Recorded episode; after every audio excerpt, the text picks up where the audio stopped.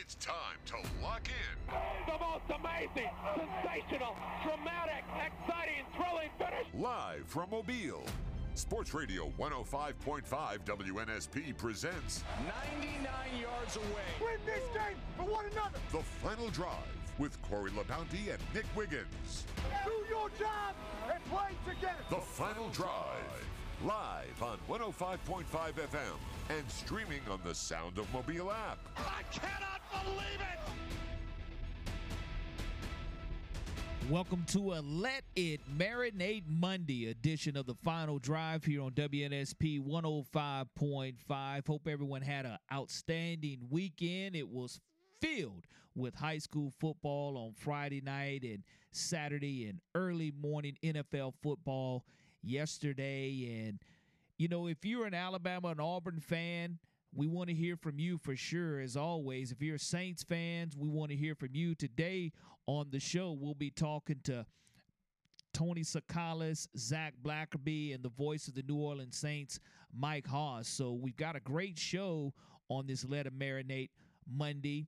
251 694 1055 is how you can get in touch with us. We would love to hear from you. Get your thoughts on the Auburn Tigers and the Alabama Crimson Tide.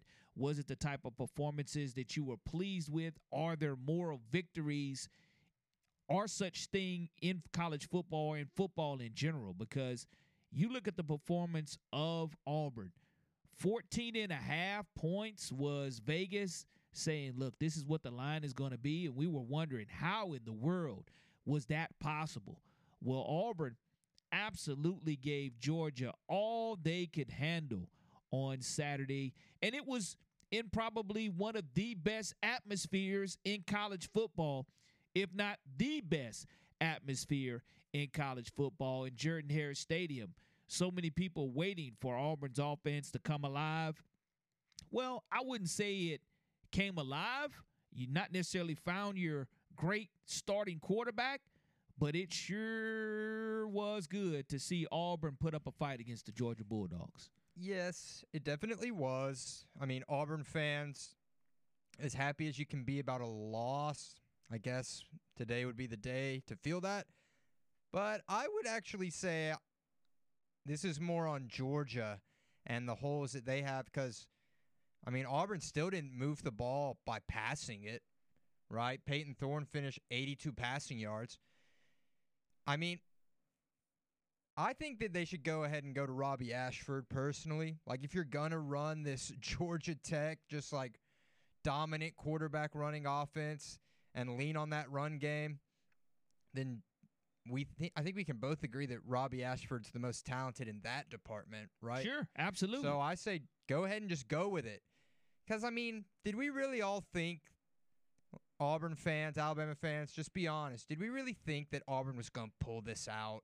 Like, I'm watching the game and I'm like, it just, it, it felt to me, the vibe wasn't, wow, Auburn, turn it on and you can really make this a win. To me, it just felt like, all right, when is Georgia going to actually turn it on and win this game? Because the way Auburn played, they played the same way they played last week and the week before last. Just in this game, it remained tighter for a longer period of time. I mean, I don't think they did anything really that different, do you? Yes, I do because they scored points. Okay, they yes. scored points.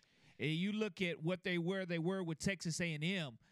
Offensively, it was 10 to 0 and I know you play four quarters of football, but for Auburn to jump up and hit Georgia in the mouth, 10 to 0, that could have easily been flip flop to where Georgia pops Auburn in the mouth 10 to 0. And now you have 85, 88,000 people sitting on their hands, and you forget where those orange shakers came from. But Auburn comes out, pops Carson Beck in the mouth. They go ahead and Payton Thorne has that nice long run. They are really dominating and controlling the line of scrimmage. It was a great game plan. I think a lot of that had to do with Hugh Freeze's play calls and the ability to know that Carson Beck I've got a dadgum good defense that's going to allow me to stick around. And as the longer you let Auburn stick around, the scarier it was for Georgia. But to Georgia's credit, they had already been down before, whether it was at home or not. You had Carson Beck, who was still in that same situation that he was against South Carolina, except he had a whole lot more fans booing him, and there was a lot more noise Sure. that was being made not in his favor and was against him. But if you don't think Brock Bowers is the best player in college football, I, I, I please call this show because I want to have that discussion with you. Or hit us up in the app, that free Sound of Mobile downloaded app. Now you think Brock Bowers is the best college football player, period. you think he's better than six touchdowns, Caleb Williams? Yes, period. Wow. Period. Brock Bowers does not have the football in his hand every That's single true. play. When you throw it to him, he makes a play. When you need him, he makes the play. And Brock Bowers absolutely single handedly took over that football game in the Yes, he second half. Yes. Six catches, 148 yards. Nick, I love to know. Nick Saban says it. I've said it. You know, at the end of games, LeBron James is going to get the ball. Michael Jordan's going to get the ball. You Mm-hmm. Know where it's going, and you have to find a way to stop it. Well, whether it was man to man coverage, whether it was zone coverage, Auburn had no answer for Brock Bowers. And this man comes away with eight catches for 157 yards total. And when you're trailing 17 to 10, you knew that it was going to Brock Bowers on that final drive. And Auburn fans knew it was going to Brock Bowers, but you still couldn't stop him.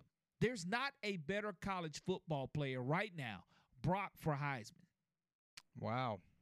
I don't know if he'll get the Heisman. I just like you said he doesn't. I don't think he touched the ball enough. Oh, well, it, it, Like when, at the end of the year, you compare the stats to a guy that has matter. 50 touchdowns Doesn't and a guy that's got 10. doesn't matter. He controls the game. I agree. controls the game. And he again, he is the, the tight end. You can take tight end off of that. Uh, it doesn't matter. It just so happens that is his position listed. He doesn't play like a tight end. I mean, Georgia doesn't even have a chance to win this game. But if you give a quarterback like Carson Beck the safety blanket of knowing he can throw to Brock Bowers and he's going to cash in, they were just bouncing off of him like ping pong Yep. balls there in the second half. Well, Kirby Smart had some comments after that game. Like you mentioned, South Carolina, they were down against them. They were down for the majority of the game against Auburn. Let's hear Kirby Smart kind of summarize and break down the game. They all matter. Like they all feel good. I mean, we, we put so much into this. I mean, 16, 18 hour days for five, six, seven days. These kids work really hard. There's a lot of build up. And then when you, you know, have a situation where you're behind, I don't know how many times, I feel like we're behind the whole game, and you come back and win on the road, says something about your team and your character. Nobody panicked.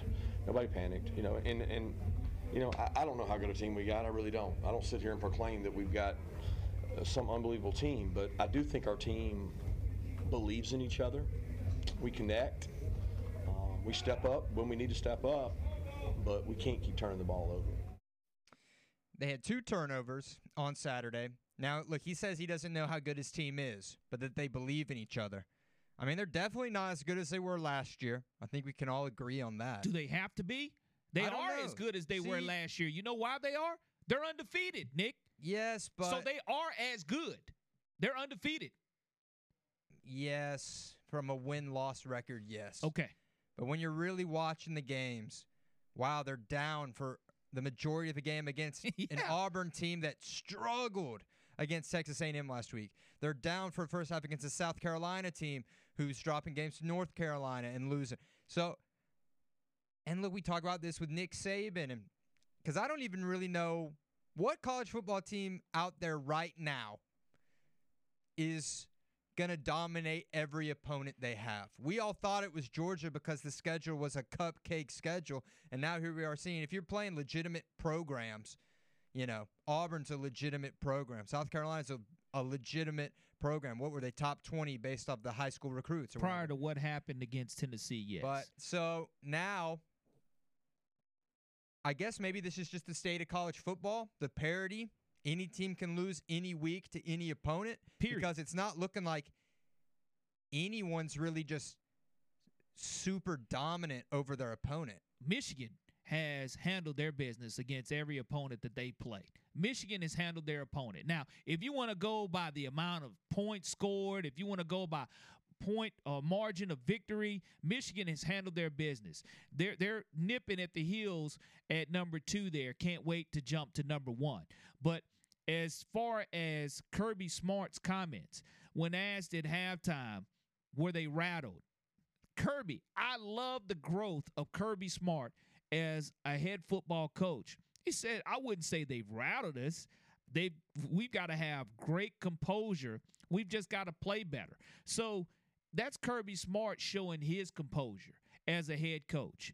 And when asked that question about the turnovers, we do things that put Auburn in scoring position.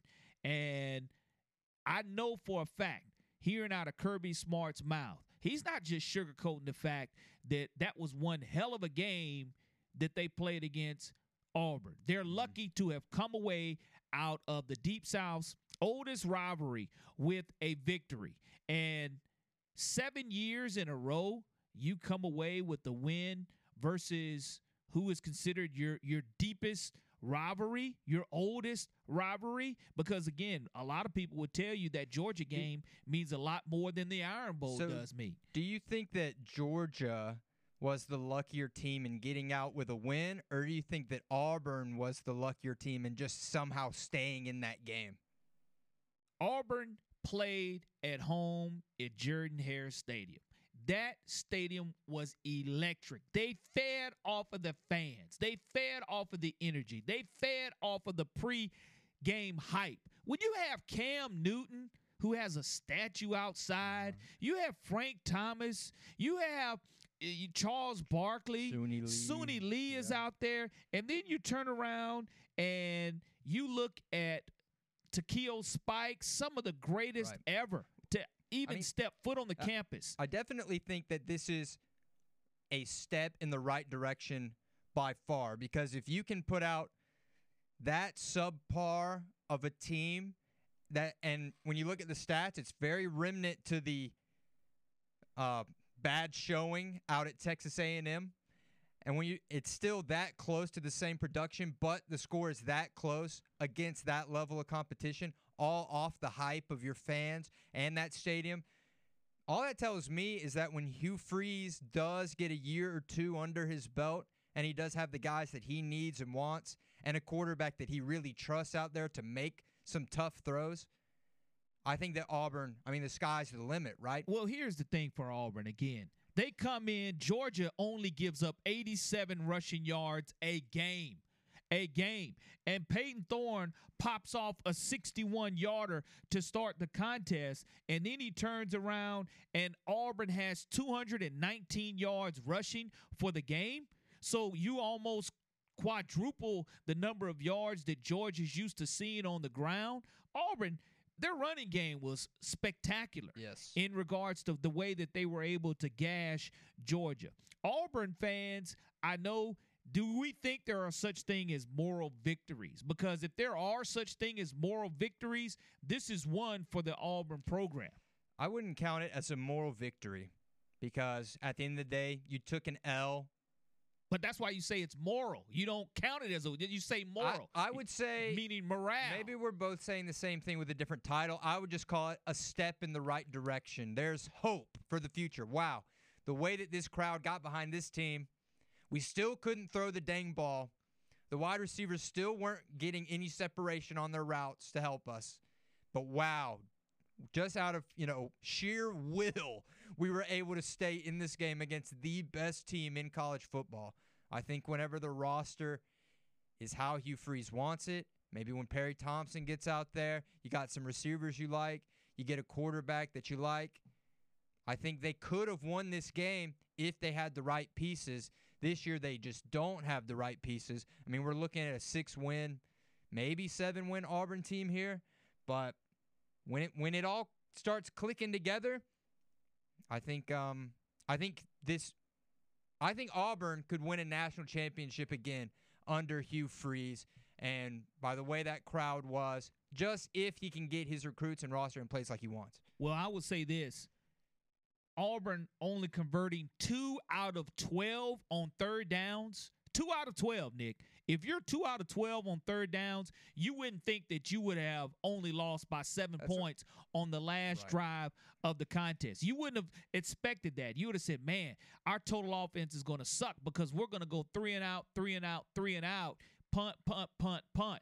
No, they came out, punched Georgia in the mouth. And if it's not for Brock Bowers, again, the best college football player in America, who right now should be leading for the Heisman Trophy award, then Georgia loses that game. Right. And Auburn comes away with the most historical upset that you could possibly imagine in college football. Well, look, and you talk about them being two of 12 on third down. Uh, we talk about them throwing for 83 total passing yards as a team and still being in it. You know, as much as I say about the vibes and the will of Auburn to stay in that game, I mean, what what does it say about Georgia? A team that can't convert on third down, a team that cannot throw the ball. Here they are. If they were to, if Auburn were to click together on one more possession, it could have been an overtime win. And then you look at South Carolina. I don't have the stats right in front of me, but it's not like they just went crazy on offense against Georgia. So Georgia is struggling to separate themselves from their competition. They're That's- not looking dominant. That's why right now Michigan is the number one team in the country. Do you think- now, to beat the man, you have to beat the man, and nobody has Right. beat the man. That's why you still see Georgia at number one. And it's not going to get any easier for Georgia and the Bulldogs as Kentucky coming off that absolute thumping of the Florida Gators.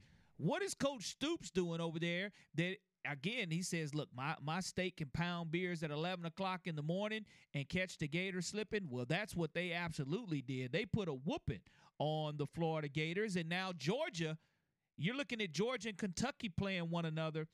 Again, I love we, we looked at the cream puff schedule that Georgia had on paper. Well, no easy win against South Carolina, no easy win against Auburn, struggled against UAB. So now the cream puff schedule stuff's out the door. They've already played almost half of their schedule now. And I know we have a caller calling into the final drive. Caller, welcome to the final drive this afternoon. Hey, Corey, what's up, man? Hey, so yeah, I think like just talking about the schedule. I think the West is right now, man. It's it's wide open. I think with LSU lost to Ole Miss, I think everything's up in the air. I think Alabama still got a good chance of winning the West. They get at least some decent, consistent play. But the biggest point I want to make, man, I keep saying this every year, and some of you guys going to be not saying YouTube, but they'll get this pushback to the officiating. I don't know if you watched that LSU Ole Miss game. I'm not even a fan of either one that was one some of the most atrocious misses at huge points in game and almost cost Ole Miss that game. You know, you'll sit, everybody sits here and talk about how great Greg Sankey is, and I'm still waiting for somebody to tell me what Greg Sankey did that makes him so good. Like when you can pay school forty-four million dollars a year, but your officials are that inept, that's criminal. These kids deserve better. The fans deserve better. The ticket prices and the, the amount these hotel rooms to watch that garbage officiating, numerous call after numerous that that touchdown they gave LSU. I don't know who was watching that or what glasses they were watching. Like, how do you miss that call that bad? And there was just numerous calls, and the SEC is consistently, whether it's basketball, football, has these horrid officials, and I know Dean Wade gets on there, man. I got my opinion about him, and I ain't gonna say it on the air. But man, these officials just suck. I mean, where do they get these officials from? I was telling you, full-time officials pay them a full-time salary. You get better candidates because what you have now is you have a bunch of guys in their 60s that are retired or lawyers or doctors that don't need the money. They just want to continue their athletic career to think they make uh, make themselves feel better. They can fit, you know, travel on these schedules, and they're terrible. I mean, absolutely awful. And I was, man, I felt terrible for Ole Miss that had lost that game. It was a big time win for the Ole Miss Rebels and Lane Kiffin over LSU. And there were a lot of great football games that were played not only in college, in the NFL as well. But as far as from an official standpoint, whether they're full time or not, you're still going to have to boil down to the human element. We're all humans. We're all going to make mistakes. I don't care if you have a million dollar job, right? You're going to make mistakes on that job that are ultimately going to cost you at some point in time. So I, I don't I don't really I don't pile on officials. I hate when they have tools to get it correct.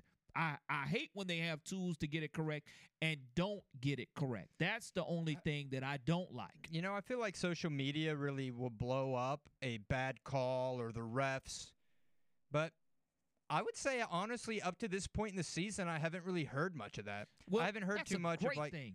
you know refs being bad or a game being blown because of the ref. Now, but and you know, all that being said, then you got last night, right, with the Sauce Gardner and the hold.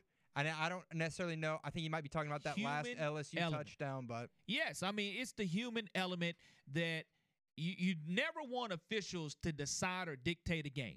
I don't care what level that's at, whether it's Pee Wee Park ball, whether it's middle school, whether it's high school, college, professional. You never want to be the deciding factor in the game, and sometimes that, unfortunately, that is the case. Now, like you said, luckily Ole Miss did find a way to win it, and I know that that's huge, but. Appreciate you calling Patrick to the final drive. You can reach us 251 694 1055, or you can get at us in the app. We love to correspond with you in the app, the free Sound of Mobile app that you can download in any Apple or Android device you may have. We'll be right back here on the final drive, talking a little bit of the Alabama Crimson Tide with Tony Tsoukalas.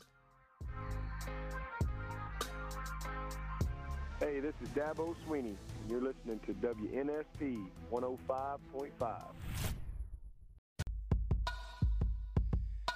Welcome back to the final drive. And look, we discussed college, Auburn, and that tough loss to Georgia. We're about to talk some Alabama with Tony Tsoukalas like we do every Monday.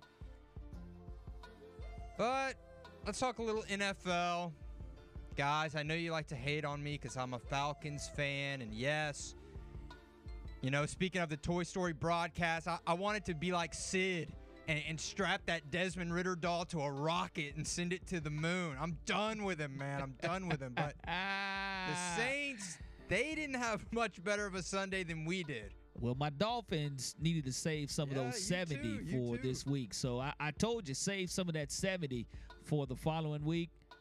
The Buffalo Bills handled their business. But the Saints, I, I just don't know. I know we'll have Mike Hoss on the voice of the New Orleans Saints right around 5:30 or so and he was there he and Deuce McAllister both and listening to their broadcast of the Saints pretty frustrated a lot of Saints fans are those brown bags have been coming out but I know that Derek Carr I you know you threw 33 34 passes however many it was on a bum shoulder on a on a nicked up shoulder now kudos to him for going out there and fighting When he says don't blame the shoulder, warrior. he says don't blame the shoulder for the lack of execution, was what he said. but you do have to be able to run the football. And with the addition of Alvin Kamara, you know, you, you, you should have had a lot more explosiveness Yeah. and pop to your offense than what it is. Well, and you would have hoped because the New Orleans Saints offense has been mid for a little bit now, really since Brees left, but the defense has stayed stout. They've always had one of the best defenses, and Baker Mayfield and the Bucs are they kind of look like they were doing whatever they wanted out there, and that was without Mike Evans for some of that game. Um, Saints fans, remember when I brought up a little while back, is Baker Mayfield the best quarterback in the NFC South? And everyone said I was being Stephen A. Smith and that I was crazy. He still is the best quarterback. He's thrown for eight touchdowns, only two picks. He's looking pretty good. Pretty good. Who looks good after an Alabama win is Tony Tsoukalas. Mm-hmm. Tony Tsoukalas, managing editor for Tide Illustrated, will join us next to talk about the new Nick Saban. Is there a new Nick Saban? We'll find out and ask Tony next here on the final drive.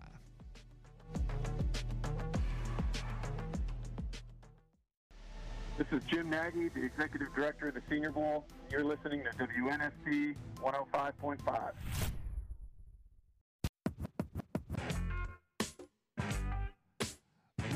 to the final drive on WNSP 105.5. Corey LeBounty along with Nick Wiggins joining you on this Let It Marinate Monday. And we want to hear from you 251 694 1055, or we want to hear from you in the free Sound of Mobile app that you can download to any Android or Apple device that you may have. In our first 30 minutes here of the show, we've talked about Auburn and was it a moral victory? Was it not a moral victory?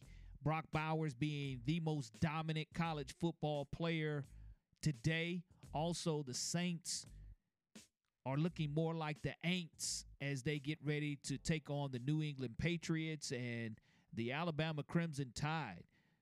Go ahead and take care of business against Mississippi State, 40 to 17 winners. And we always love to talk to the managing editor for Tide Illustrated, Tony Tsoukalas. Tony, good afternoon and welcome to the final drive. Hey, how's it going?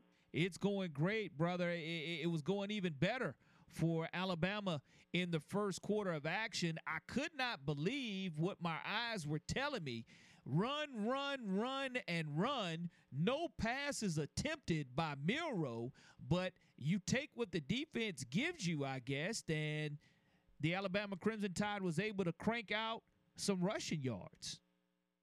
It was kind of funny. I, I think, you know, you know, Corey. I think that they ran the ball because I cannot get a single prediction right in my pregame predictions, and I guessed that Jalen Milroe was going to throw for 300 yards because I saw Jayden Daniels and Spencer Rattler just tear apart this Mississippi State secondary, and I figured, oh well, Milroe is going to do the same thing. Well, then they go and they don't throw the ball in the first quarter, but um, yeah, you're right. You take what you know uh, what the defense gives you. I mean, this Mississippi State secondary is not very good, but they weren't stopping the run either.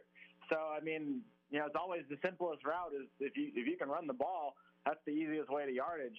Um, so I think that uh, it was working for Alabama early, and then late, I think Mississippi State kind of stopped a little bit of the run, but you know, at that point, Alabama just needed to milk down the clock. So um, overall, really positive day, and then the defense looked really good as well. Well, when you look at that second series, Milroe, we knew he has the burners. We knew he had the Jets. Took what the defense gave him and really showed that what we've known him being able to do, which is rush that football. And then you do have an opportunity for the defense to step up. And Braswell shows, look, I can shake off defenders at any point in time. Made sure he was going to make that house call to the dog house. Yeah, the first non-offensive touchdown of the season, so it's good for Alabama to to get one of those on the board. They they came kind of close with a, a you know a blocked punt um, against Ole Miss, but then they ended up only getting a field goal out of that. But yeah, I think that this defense is an elite defense. It's starting to play like an elite defense. And um, look, you know they're already only one interception off now of last year's total, and we're you know heading into week six. So that's uh that's that's a pretty good sign as well. They're they're turning the ball over. They're they're getting the other team to turn the ball over, and once they can start scoring points on it, like you know, like they have in the past, I think this could be even more deadly. Well, what is even more deadly is Miss Terry telling Coach Saban, "Hey, when they mess up, you go ahead and you get in their butt." And she exact whatever words of wisdom she gave him, he adhered to because we saw Nick Saban in a rage unlike we've seen this entire season. Yeah, and the funny thing was, uh, Miss Terry wasn't at the game. I think today Nick Saban said that this is the first game that she's missed. Um, you know, she waited up for Nick Saban though, and she gave him, you know, an, an assessment after the game. But um, yeah, I think it's great to see Nick Saban fired up on the sideline. That's kind of like what we know him as, and it, it you know, I think Alabama needed that bit of spark from him, and then also it shows that they, you know, he's an older guy, but it shows he still has that that fire uh, in him, um, and he hasn't really lost a step. I think some people were, you know, whenever you see him maybe not get as fired up, I think the natural inclination is to kind of question whether or not, oh, is he slowing down? You know, he's old. Uh, well, turns out he's just as fired up as ever. Um, and he's, you know, uh, he's still got that angry switch to him. So uh, he's been, I would say, in a happier mood. I, I know it's, you know, I, I know he's given the, the media a hard time and like he's you know, faced some criticism for that. And I, I personally think sometimes, you know, he he takes it to a point where it's like he doesn't need to to be as contrary to the media as he is. Uh, but at the same time, he's also had a little bit of fun with the media. Seems to be in a good mood lately. Um, you know, a reporter today dropped their phone within asking him a question, and he kind of gave the reporter, the younger reporter, kind of gave him a hard time about, you know, what are you going to do with without your phone, kind of thing. Um, so I, he's having a little bit of fun with reporters. It seems like he's having a little bit of fun, just you know, uh, in, in terms of being a coach, and he still hasn't lost that fire on the sidelines. So uh, those are all good signs to me in, in terms of where he's at mentally and you know how that will kind of trickle down to the team. Things that need to trickle down to the team are the fact that you mentioned in your pregame predictions for Mississippi State being able to go vertical and attack this secondary of Mississippi State. Well, you put this one in the rearview mirror, and you do see the fact that Texas A&M – I, I just don't think they're going to allow Jalen Milroe to beat them with his feet. And I think that either the O line is going to have to create or part holes for the running backs, and or you're going to have to hit those wide receivers on those intermediate or deep shot routes. So the good thing, I'll start off with the good thing for Jalen Milroe at first is he was four for four in intermediate passes. I wrote about that this morning. That's important because that's something that he's really struggled with. He's been able to hit on the deep ball where he just kind of lets it fly, and then he's been able to hit on some of those short passes. But when it comes to the intermediate throws, which are generally the toughest throws, I mean those are the throws where the defense is you know, you're throwing between the defense at that point. You're, you know, you're not throwing it just past them and making your receivers uh, make plays. Um, he was four for four for 82 yards in those passes, which is a big improvement from what he had been. He had been one of the SEC's worst passers in those, and so he was able to do that. Now, he did it against a Mississippi State secondary that just hasn't been up to par this season. So I mean, there is that, and then the down, the other downside is he took a little bit too long on some of his throws, and that's what resulted in the sacks. You know, the four sacks from Mississippi State, I would say, are almost all on Jalen Milroe for, for holding the ball as long as he did. I don't necessarily think this was a case of, you know, the, the South Florida game or some of the other times, maybe even Texas at times where, um, you know, he didn't have a lot of time to throw. He had time to throw in these games, and he held onto the ball a little bit too long. Um, on the plus side, it worked a few times, and, and you know he was really able to go through his progressions, and you can see it. You know, in my report, I have the the gifs and the video. It's kind of like a film review, and you can kind of see where he's looking at different receivers and he's going through his progressions and he's finding people and he's making good decisions about maybe being a little bit more patient and not just tucking and running and finding a, a play that can result in a 27 to 30 yard gain rather than a five to six yard gain. And that, that's that's a positive. He's going to have less time to do that against this Texas A&M defensive line. He's not going to have the luxury of just being able to wait. Like you said, they're, they're going to probably do a good job of trying to limit what he can do with his feet, but they're also going to get in his face and they're going to get back there. Um, Mississippi State, you know, they sent a lot of guys to spy on Jalen Milroe. So sometimes even two people or one person to, to kind of guard against the flats uh, with the running back and another one to spy Milroe. And a lot of their blitzing was only three man a, a three-man rush, and they don't have the defensive line that Texas A&M has. So if Mississippi State goes to the three-man rush, it's kind of different than maybe if Texas A&M was to do that. Um, but Texas A&M could also bring more people as well, and I think that's going to force Jalen Milroe to make, you know, good decisions a lot quicker than he was. I think he's making good decisions, and that's a positive. But it's a lot harder to do when you have somebody breathing down your neck, and that's what he's going to probably have against uh, Texas A&M, and it's going to be just as hostile of an environment. They don't have cowbells, but you know they have a hundred thousand screaming uh, Ag- Aggie fans, and that's you know it can be almost just as loud. So um, it'll be interesting for sure.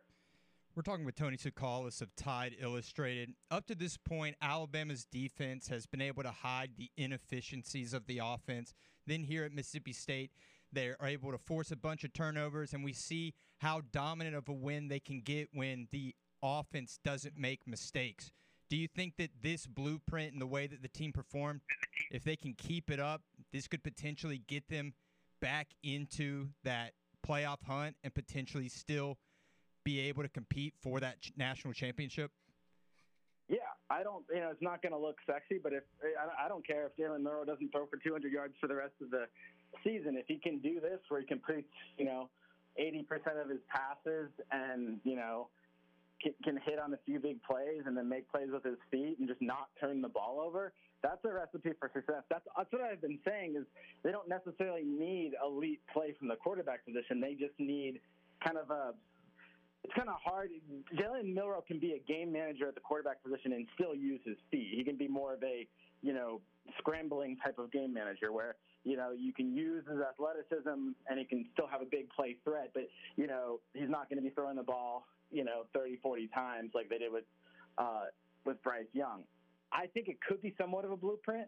The thing is, like I said, they're still going to need plenty of imp- improvement from Jalen Milroe because – he's not going to be able to do exactly what he did against Mississippi State in terms of how long it took some of those plays to develop. Now, you know, when you look at just the good plays, and that's what I did in my report, you, you see like where it could work, but he did have the four sacks. And, you know, so if he's able to kind of speed things up a bit and, and have the same success that he did against Mississippi State, against Texas A&M, and, and keep those numbers, even if those numbers stay the same, I think that those numbers are good enough to, for Alabama to win. But it is going to be a lot more difficult to get those numbers against the defenses we'll see, you know, next week and then, you know, later on down the line. I think it's critical though when you don't have that signal caller, that alpha dog like a Deontae Lawson to step in, that the next man up which is what Nick Saban always preaches. Any coach really preaches that to be ready. Jihaad Campbell did a phenomenal job leading the Crimson Tide in tackles 14 total tackles, one talk tackle for loss. And you'd look at freshman Caleb Downs coming in SEC freshman of the week, getting it done with 13 total tackles. So when you do lose a great player like Lawson, it is good to see the defense step right on up, the next man up. And both of those players that you mentioned both tallied their first career interception too, um, and that was big. You know, especially I, I thought Jihaad Campbell's. You know, that that those are those killer turnovers right before the half where you know they got Alabama a free touchdown where they wouldn't have had it before. You know, I, I think he intercepted it with what like something like 50 seconds before the half, gave Alabama the ball at you know the Mississippi State 30, and they they score a touchdown. And that's those plays, especially if you can get those kind of plays in close games like the Texas A&M game um, th- those are killer for your momentum. You know, for, for you know, nothing hurts a team more than you know. It doesn't matter if th- that team has the lead and they lose their momentum on a play like that, or if you're already beating a team like like Alabama was against Mississippi State, and then you get that last like it's kind of like get, getting one last you know blow to the head in a boxing match right before the bell rings. You know, it's like you, you think that you're out on the clear and you can recover and lick your wounds again, and you get hit with that, you know, unexpected punch, those can be just damaging to the psyche. And just those are the kind of plays that just really break a team's will. Um, and so, really, a lot of credit to Jihaad Campbell for coming up with that interception and really kind of doing that. They're going to need more plays like that. You know, um, not having Deontae Lawson, um, which I, I don't think they will have him. Uh, I don't think that's like Nick Saban hasn't come out and definitely said that, but you know, from what we're hearing, it doesn't sound like they're going to have him at least for this uh, Texas A&M game. Uh, so that's going to be key. They're going to need their younger guys to step up. But like you look at a Jihaad Campbell, like a five-star kid. They're just now moving uh, a five-star kid from last year in Jeremiah Alexander to inside linebacker, and that seems like that even could be a permanent move for the future. Uh, so Alabama has a lot of talent and a lot of depth. So you know, losing a guy like Lawson could be killer for a lot of teams. For Alabama, it's going to sting, but they definitely have people there that that can come up and answer the call like like we saw Jihaad Campbell do. Well, I will say this too. From a passing standpoint, I thought we had found an emerging superstar in Jalen Hill a week ago, and and now you're looking at Niblack doing his thing. Benson decides to Malik Benson decides to show up for the Crimson Tide from a receiving standpoint. We know the tight ends are very versatile and always dangerous, but I'm still waiting for that vertical shot to Ja'Corey Brooks or Malik Benson and the continued use of tight ends next week versus A&M. And I think one of the things I mentioned in my story about, you know, Milroe's intermediate passes is two of those, two of those four came uh, to or were to Amari Niblack, and just the mismatch he creates across the middle as a tight end in you know a receiver, really a receiver, sorry, in a tight end's body. He's very much, and I'm, it's not a fair comparison. I'm not saying they're the same player, but he's very much kind of like a, a Julio Jones type guy in terms of just the, the amount of speed slash also just size and strength he brings to the position. I'm, I'm not even trying to say he's even close to being what Julio was, but or is, but you know, uh, I think that um, that that adds an element where you know you've got some of these smaller, fast receivers, but having a guy that you know if you need to make a play over the middle, I, like Amari Niblack's chances against the linebacker because I think he can blow past them, and I like him against the slot corner because I think he can just out muscle. So um, that's going to really help out uh, Jalen Milroe as he looks to kind of get better at picking apart defenses and not just you know hitting them deep or, or doing short passes. So he's that's if you were ranking Alabama's most important players, I think you'd probably at this point put Amari Niblack up there high on the list of like what they need and the importance that he and the, the, the versatility he brings to the unit is, is big. Tony, how can people follow your tremendous coverage, your breakdowns, pregame, postgame of the Alabama Crimson Tide on a daily basis? Yeah, the site's tideillustrated.com or you can go to alabama.rivals.com. You can follow us at Tide Illustrated, or you can follow me personally at Tony underscore Tsoukalas as well. Can't thank you enough for taking time with us today. The final drive on WNSP 105.5. We'll be right back.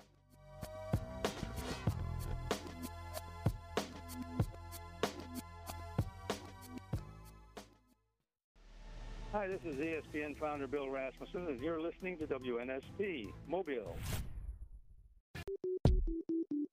Welcome back to the final drive, and today is actually media days in the NBA. Damian Lillard finally getting some pics with Giannis. He said, "I've never taken a picture like this before." So you look, you, you got to be happy for Dame Lillard. Jimmy Butler comes in with his new look. Last year he had the super long hair. Now he's rocking the the uh, Panic at the Disco, the emo cut. He's got the lip ring in. Gosh, he is a character, man. Bam Adebayo said he couldn't even look at him during their picture together, their group picture. He Start said this laughing. is he said this is my Halloween. Uh, and then in real big NBA news, you know, we talk about Jrue Holiday being part of that big deal to get Dame to Milwaukee. Well, Jrue Holiday has now been traded to the Boston Celtics. We knew that he was going to get traded away from Portland. And uh, what do they get back? They actually get a pretty good bit back. They get Robert Williams back, Malcolm Brogdon. They get two first round picks, all for Jrue Holiday. So I guess what this really is is just that Portland owner being strong, not caving into Miami. Look how many picks and how much young elite talent he's been able to get out of just staying true and knowing that at the end of the day, Dame loves basketball and he's going to go hoop as long as it's at a good spot. It doesn't have to just be Miami. That's right. And there's your NBA portion That's right. of today's show. College You can turn- football, yeah. college football, and college football. Don't turn away. There, Don't there turn you away. go. That, that, that, that- we just wanted to give you that I'll updated dose That's right, right. We'll talk about it again next month. There you go. Hour number two of the final drive coming up here on WNSP 105.5. The Sound of Mobile presents For the win! the final drive No, they didn't. Oh, my gracious. How about that? with Corey LaBounty and Nick Wiggins. Live on 105.5 FM and streaming on the Sound of Mobile app. Oh, oh, unbelievable.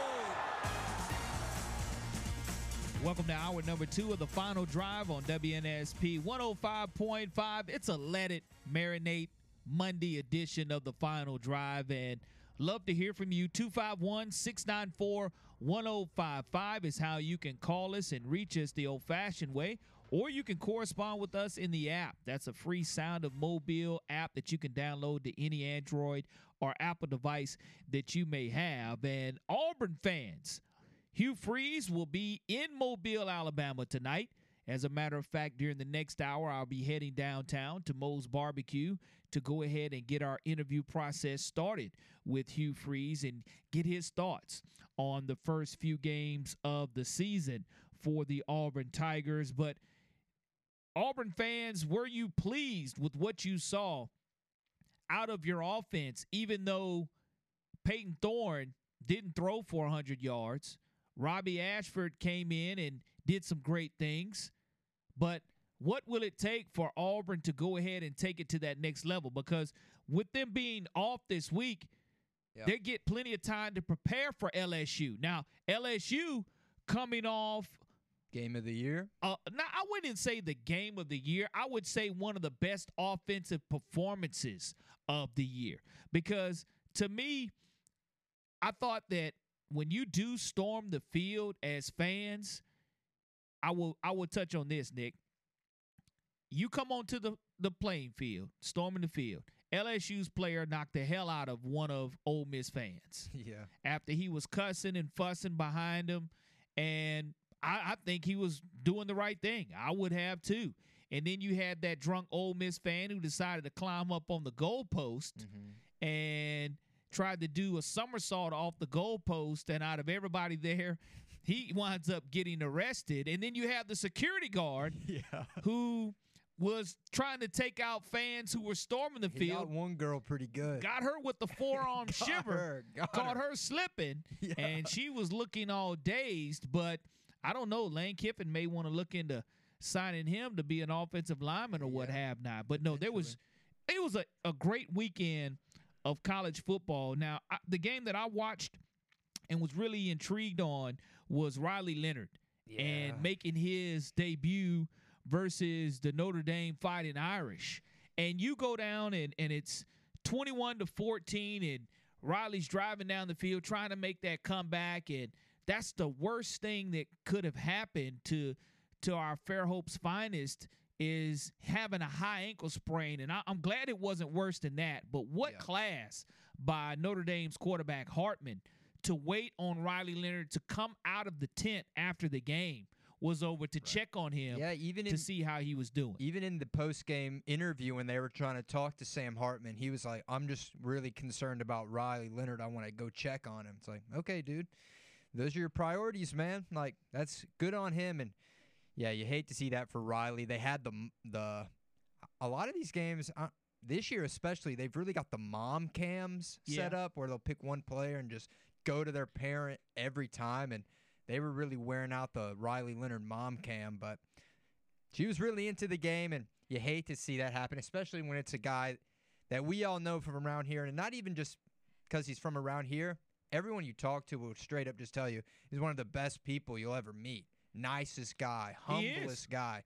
So when when things like that happen to a guy like that, it stinks. and they took Notre Dame down to the wire. I, I it was, it, I know that they would have a couple plays. That's one of those games. Two or three plays is the difference in that game, and Notre Dame finds a way to stay alive against Duke, and Auburn finds a way to lose to Georgia. No, I would say they found a way to somehow stay in the game. They should have been losing.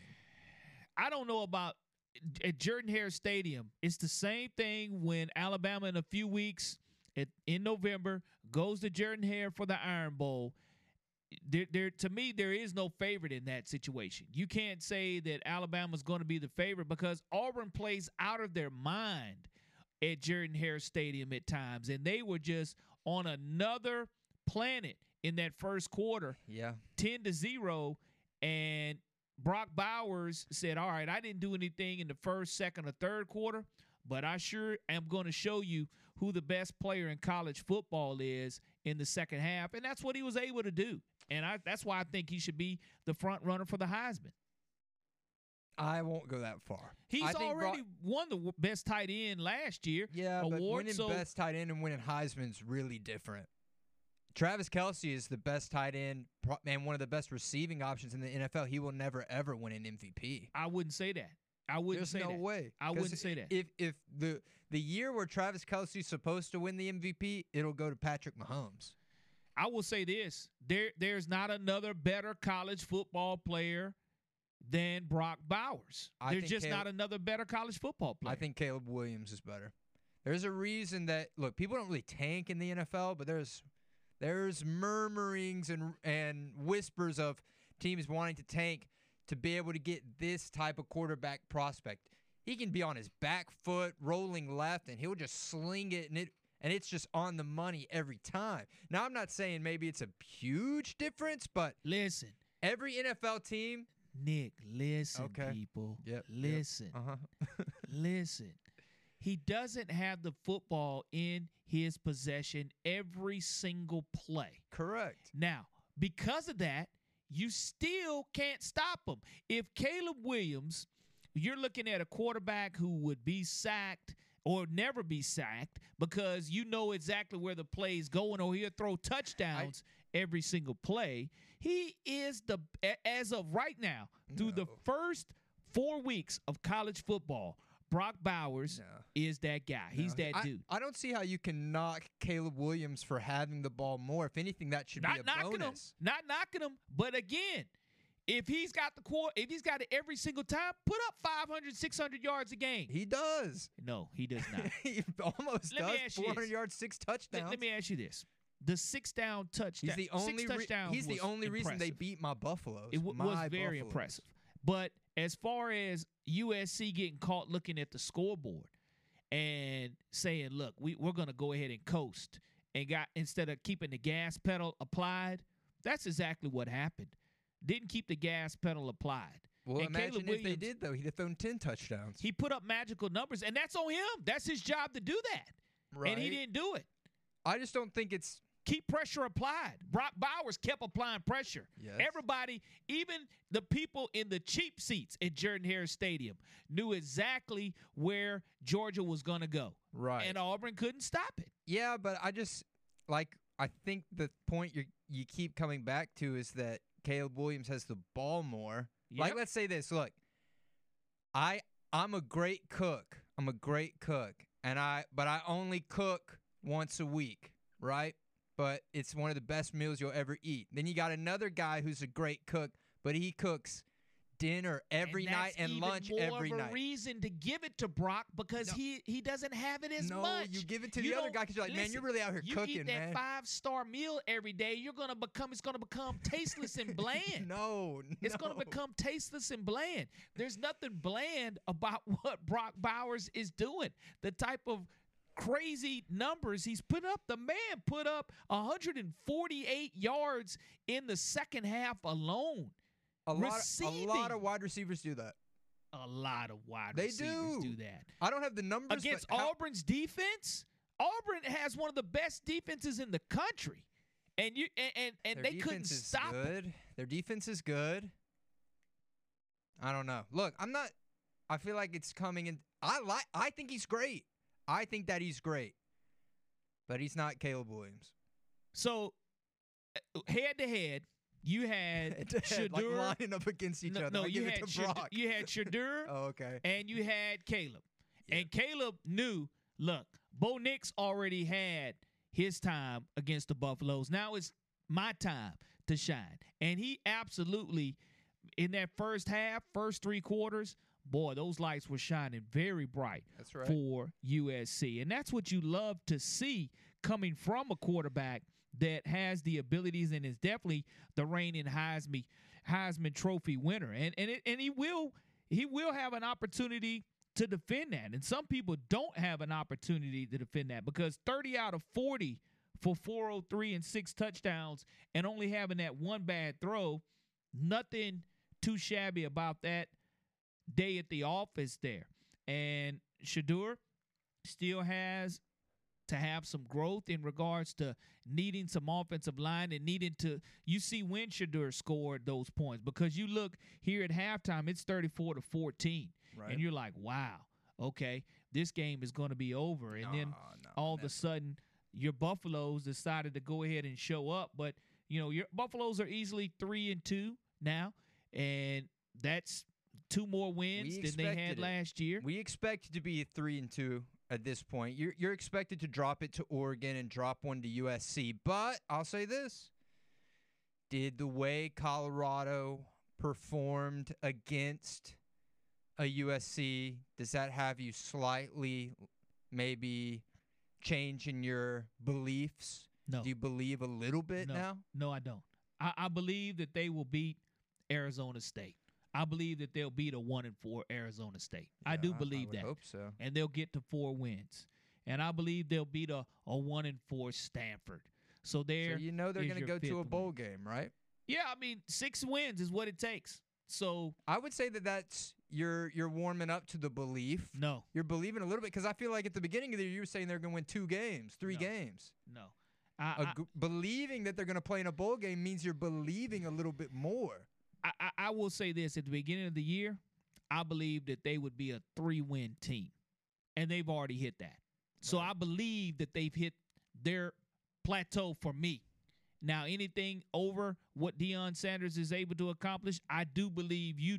I, w- I do believe that Prime is right about this. You better get him now because later on, here within the next couple of years, you, you're not you're not going to be able to get at him. But you know, keeping football the main thing has to be the main thing. Sure. And for Colorado, to me, you're talking about 18, 19, 20, 21 year old kids who are around Hollywood and musical superstars to where now football doesn't become the main thing.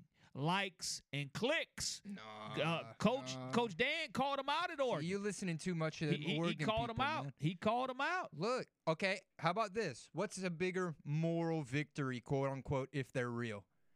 Auburn losing to Georgia or Colorado losing to USC in the in the fashions that both these teams a, lost. a bigger moral victory is for Auburn because they were able. Listen, Colorado has been consistent offensively, just haven't been consistent defensively. Yeah, but they- Auburn has been inconsistent offensively and put 10 first quarter points Yeah, on the national champion, but back to back national champion Georgia Bulldogs. Their offense still is inconsistent. That game, as close as it was, they still couldn't throw the ball. They got just some random giant runs from their quarterbacks. But then you look at Colorado, everyone's saying, "Oh, see, Oregon humbled y'all. Y'all can't beat real a real team. Y'all can't even stay in the game with a real team." Then here comes USC and they're right there in it toward all the way till the end. you get caught scoreboard watching. And that's why I you know, USC winning the Pac-12, nope, not even going to happen for that situation. But when you do get caught scoreboard watching, to me, Auburn proved more to me on Saturday than they have all season long. If they would have gone ahead and taken care of business offensively the way that they did against Georgia, then Auburn would have put itself in a much closer situation not to lose by double digits to Texas A&M. Now, Alabama, now you're really going to be able to see the comparison because Auburn has played Texas A&M in Texas A&M at College Station. Alabama's getting a chance to go down there and show what they're made out of on the road with Jalen Milroe. We've seen what happens when you you have an inept offense against Texas A&M because they they look pretty good against Arkansas. That was a very good win that they had against Sam Pittman and the Razorbacks, double digits, 34 to 22. Texas A&M is an explosive type of offense with a backup quarterback. And that's what kind of blows my mind to where when you do have Max Johnson coming in for Weigman, I think that no one expected Johnson to put up the type of numbers that he has. Sure. But Alabama's going to have to get home to him and pressure him to give themselves an opportunity to go ahead and win because you you remember what happened the last time Alabama went to Texas A&M, right? Yeah, I'll give you I'll, I'll give you a little hint. okay. Jimbo Fisher left there with a huge Kool-Aid smile Yeah. on his face. Right. And it, it eventually resulted in Alabama still having a chance down the stretch to appear in the college football playoffs, right? But Right. you definitely don't want to the West. I thought that Texas A&M would be in trouble when their starting quarterback goes out with a season-ending foot injury. And now LSU loses all of a sudden because a lot of people said LSU is the best team in the West. Well, you mentioned earlier about parity. Who's the best team in the West? Is it Alabama? Is it Texas A&M? Is it LSU? Mm. LSU loses to Ole Miss. So w- what is it going to be? I don't know if there is a best one. It changes week to week, I think. I mean, that there's so much parity that any team can beat any other team on any given Saturday. It's the place we're at in college football today, which I appreciate. I hate when that's one of the things I, like about NFL. Any team can be any NFL team. They're all professionals. You got a cap where you got to hit it, so everyone's getting paid, you know, about the same based off an entire roster. Any team can beat any team. In college, for the longest time, you always knew who was going to win every game just about, and there would be those, you know, maybe three games on each team's schedule where, all right, this one we got to really focus up on. Now, it, it can go either way. So I personally enjoy that as just being a fan of chaos, but I can understand how, you know, the Alabama fans and the Georgia fans might not like how uh, down to the wire so many games are getting to. Well, I would know this. Texas A&M, Ainias Smith, I do believe is his name. You're going to have to find a way to to stop him because if you don't stop him, you're toast. And he has the ability to beat you on special teams. He has the ability to beat you non-special teams running the football. So Alabama has its hands full and are going to have to really rattle their quarterback. And if they don't rattle Johnson, then it's going to be one of those long days to where Alabama fans are going to be sitting on the edge of their seats the entire four quarters, and we'll have another game that's going to boil down to special teams to where A&M puts itself in a position to kick another game-winning field goal to beat Alabama and knock them off again. And that's pro- that's pro- looking like how it's going to go. Before we go to break here, just want to kind of run through the app and you know our listeners. We love seeing your comments. This guy says, "I agree, Corey. Brock is the best and should win the Heisman." This guy, this guy right here, he's my Doctor Evil to my Austin Powers. Nick hypes up whatever ESPN is doing for the week. Caleb Williams ain't Brock. This guy says Bowers won't even be in New York. This guy says Sanders is better than Williams, but he just doesn't have an offensive line. This guy says that me saying that Colorado is expected to be three and two makes me a clown. Uh, all this trash you talk about winning and you want to say you expected it. What kind of Jimbo Fisher double take nonsense is that? Grow some nuts. Stand up behind saying they'll win. I believe. I said that I believe they could beat Oregon. I said they would cover. And, I, and then I said they will cover against USC and they could win. Look, I didn't say Colorado's going to go 12 and 0. That would make me look really crazy, right? Well, I, I, I know this, Nick, that the people in the app, you know, winning the Heisman equates to taking the homecoming queen to the dance means absolutely nothing five minutes after it's over.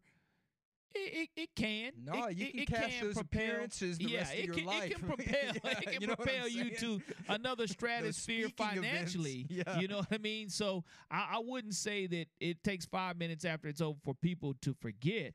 But even though Bowers, someone throws out numbers here, he's the 31st in receiving yards. That won't even get him in the conversation. Well, I got news for you. Brock Bowers was the talk of college football on Sunday morning. Period. He was the talk of primetime college football Saturday night. Brock Bowers was everywhere on everyone's tweet. And all it takes is a media push. Why do you think Bo Nix is on billboards in New York? Because of the media hype that goes into creating a Well, Heisman one- Trophy one- winner. One of our, you know, app users says Brock Bowers is 31st in receiving yards. So I think I get it, like the way that the game went. That was all Bowers. You got to give him his props. But I think when it comes to the Heisman Trophy and getting those voters, because let's be honest, not every voter is watching every Georgia down. You know, MVP voters and all these leagues, a lot of people are looking at the box score and they're looking at that stat line. So whenever you have a Caleb Williams who has so many more touchdowns, so many more yards, it's just hard for Bowers to compete with that. Don't you agree? No, because why of the media push, because of the media push, and because of the narrative that the media is able to go ahead and spearhead. All right, well look, who who was the last Heisman Trophy winner that wasn't a quarterback. It was DeVonta Smith, right? Wide receiver. How many yards did he have that year? Oh, it, it was ridiculous. It was That's- probably over a thirteen hundred. That's what maybe. I'm saying. It, it takes that for someone not a quarterback. I mean, look at the NFL. When was the last time an MVP wasn't a quarterback? I think that Cooper Kupp should have been the MVP that year that he broke all those records and they went to the Super Bowl. That should have been the year a wide receiver won MVP. But I'm pretty sure it went to either Mahomes or Rodgers. It just always goes to a quarterback because they have so much control over the game, and it takes a once in a lifetime type of season for it to ever go to a different position. Well, I know if Brock Bowers continues to put up the type of numbers he did against Auburn in the second half consistently, six catches for 148 yards and a touchdown in the second half alone, wound up having eight catches for 157. He showed that he was the best football player on the field That's correct. uh, uh, against a great Auburn defense who had held him in check in the first half. But when Georgia needed him, when Carson Beck needed him, he was there. He delivered, and that's what any Heisman Trophy winner That's right. Well, has done and will do. most games he's going to play in, he's going to be the best guy on the field out of both rosters. So And- that and- I, I'll get with you with. And and that's what we're definitely seeing. The final drive on WNSP 105.5 will be right back.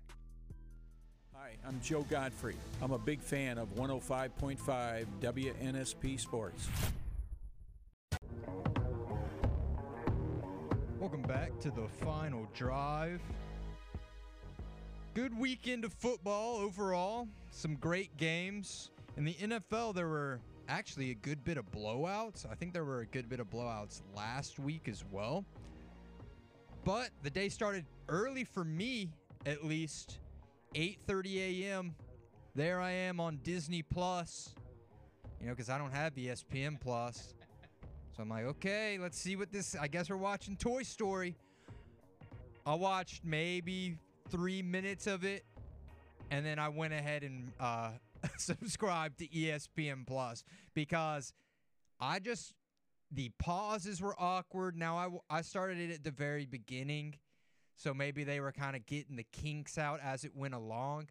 I saw some of the highlights like the Bijan juke where he crossed up whoever that was, and they actually recreated it perfectly in real time in that Toy Story version. But it was all the the commentary and the you know bullseye coming around on that ball between you know every play, and you could tell the commentators didn't even know what to say after like the fifth time he came out. Like, oh, there's bullseye again.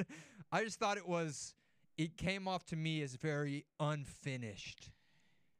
I, I, I don't know about being unfinished. I will say the joy that it probably brought to a lot of children and those who love cartoons. Uh-huh. Uh, because one of the positive things that I did see about it was there was this autistic young child who a father would never be able to take that child to a football game Sure. to enjoy. So that father son bond that they would normally be able to enjoy, his son could care less about a football game on regular television. But as soon as his son, who was autistic, saw the Toy Story edition of football, Locked in. now he's locked in, and it's a way for the father and son to enjoy football together.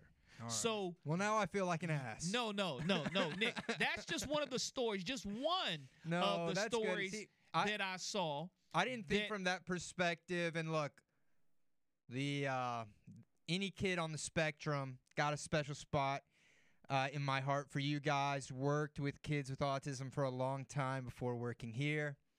Didn't think of it from that Yeah. perspective. And I didn't either until I saw it. Yeah. That's the power of social That's media. good, that's the power of showing Well- all those who were bashing it, right? Who said, Right. I could do without this. But how do you know how it looked without you tuning and that That's right. curiosity peeking Yeah. to Well, see what it was going to look like? and I, I peeked back in like after my Falcons were already getting blown out, and I'm like, oh gosh, maybe his toys it'll it'll it won't sting as bad.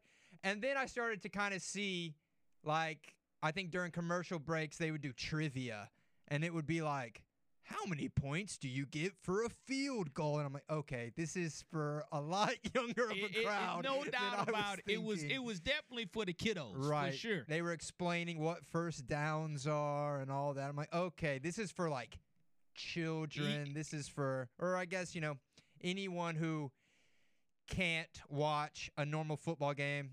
It was a simplified version, modified version, and I, I can see how it works for some people. Just didn't work for me. Eh, the reality, though, when Etienne had a couple of runs around the left end, or Trevor Lawrence ran around the right end and ran out of bounds, Smoke coming out. They you- the- it- man, it was it was realistic in regards to how they were making those Yeah, animated Yeah, characters. no, That's what I was talking about that Bijan juke. Like I saw someone they posted a Bijan Toy Story hype mix, and it was all his little plays. And even as a toy, Bijan is still looking very elusive and elite. Unfortunately, we weren't able to catch a W. No, Uh, Desmond Ridder, Desmond Ridder's own own teammate, his own wide receivers won't dap him up Man, on the now, sidelines. that, that, I sent you that clip when I saw that. I was like, yeah, yeah, yeah. The Dirty Birds, they got some issues going on there, and I, I just don't see a lot of momentum moving forward for the Falcons. It's just the quarterback. We got to figure that out. Everything else, our defense is look looks good. Our defense looks good. Our quarterback just looks lost. Well, what about Kyle Pitts? Kyle Pitts, man, you, you, you pay good money for him. Two receptions for 21 yards. Desmond Desmond Ridder is if Payton Thorne somehow made the NFL. Like he he he's so mechanical with his reads. Like, you know, he looks like an animatronic at Chuck E. Cheese or something. The way he just zzz, zzz, looks around. But look, my Falcons weren't the only people to catch hard L's. The Saints, horrible L. But we we're gonna talk more with Mike Hoss. We talked about them a little earlier. But what about the Cincinnati Bengals getting blown out by the Tennessee Titans of all teams? Yeah, the, the Bengals have some issues right now. Ja'Marr Chase said every play I'm open, every play Yeah, I'm and he, open. and he threw an expletive in there as well. yeah, well. that he had to- a colorful to metaphor. really I was sure really you know I, I wanted, open. Yeah, I wanted to play that audio, but but FCC really wouldn't probably allow that and wouldn't like that too much. But you're looking at the Bengals one and three, and you do look at Joe Burrow and what he's not been able to accomplish. Man, Ja'Marr Chase. I've got him in fantasy. Seven receptions, 73 yards. Doesn't really give you anything. Tee Higgins now with I the broken rib. fantasy. You know, he's out now with the broken rib. So where do the Bengals turn to in order to get that W? Now, Derrick Henry, he throws a touchdown pass, rushes for 122, and I think that the Titans had to have this, and now they're at two and two, and they're sitting pretty as well. McCreary comes in and has six tackles. Roger McCreary from Williamson High School has a tackle for loss, makes himself known in the game, and you love to see that. I don't I don't know if the Bengals have a new offensive coordinator or if it's the same one or if someone else is doing the play calls on offense. I don't know what's going on, but whatever it is, they need to be fired immediately. It- you it's know, Mike rough. Tomlin talking about making big changes on his team, but you cannot be four games into the season and you're putting up three points. No, not in the NFL. That's not going to get it. That's not going to get it done for you.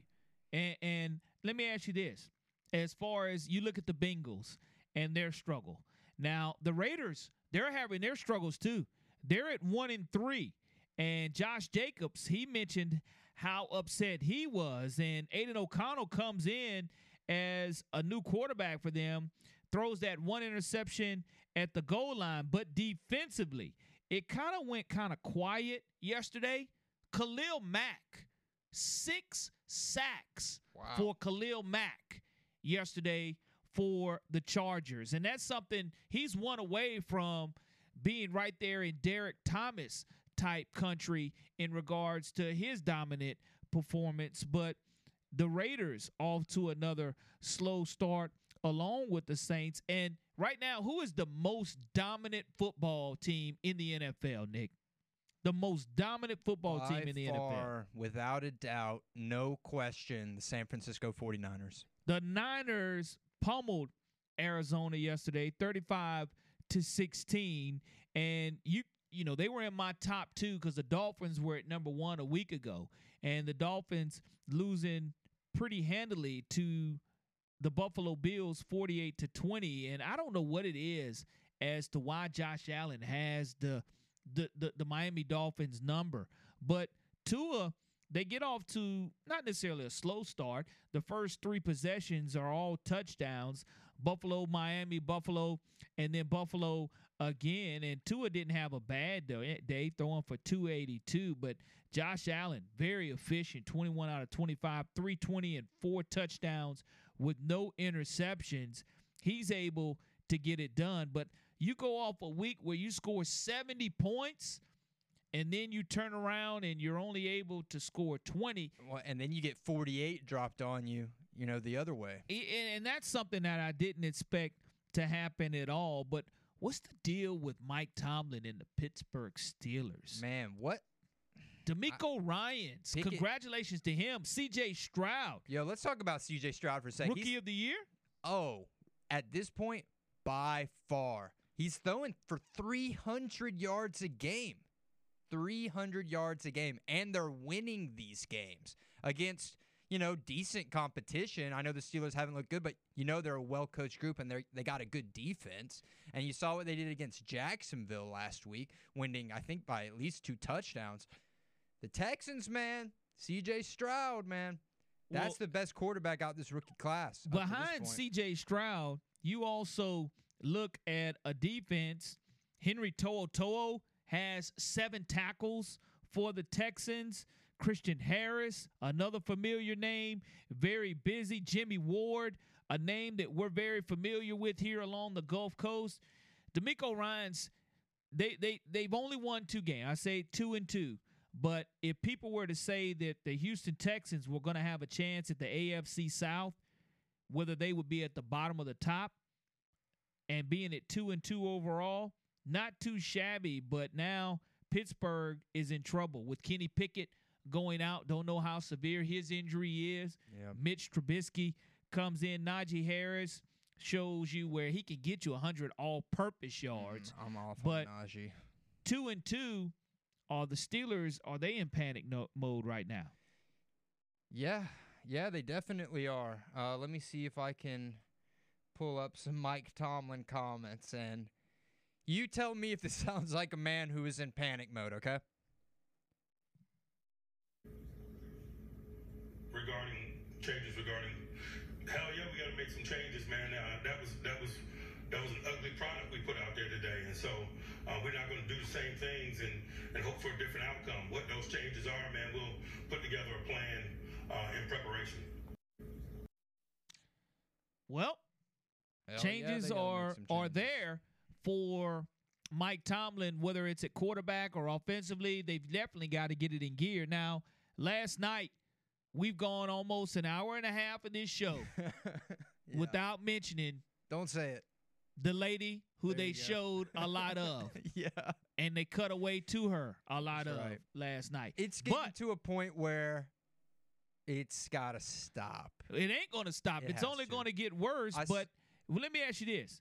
Yeah. If you were to sit there and say that last night the final score would have been 23 to 20, I there's no way I would have believed that. And especially when you look at Zach Wilson – every quarterback who's in the NFL deserves to be there. Correct. And the Saints fans that that that aren't happy with Derek Carr coming over and being the new quarterback to get and be elite, you are elite for a reason. Zach Wilson, from a confidence standpoint, last night was through the roof and gave his team an opportunity to win that game and showed why he is an NFL type quarterback. Yeah. But did he did he win the game? No. no. Did they have an opportunity? That's all you can ask for for the Jets. Were there some questionable calls in that game? Yeah, there were. And coach Saleh had some reasons to be upset yeah. as far as some of those calls that were being made. But the Kansas City Chiefs still at 3 and 1 at the end of the day. We'll talk a little bit more NFL on the other side of this break here on the final drive on WNSP 105.5 with Corey LeBounty and Nick Wiggins.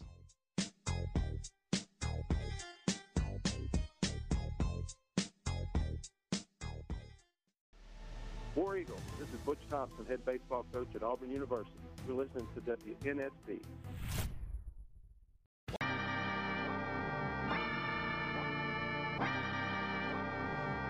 Welcome back to the final drive on WNSP 105.5. Corey LeBounty and Nick Wiggins joining you on this Let It Marinate Monday edition of the final drive. And we talked about the NFL and about the games that are going to be going on tonight. You do have a Monday night football game tonight. Seattle and the New York Giants will be playing one another. And Seattle at two and one, the Giants at one and two. I think that Seattle is going to handle their business tonight.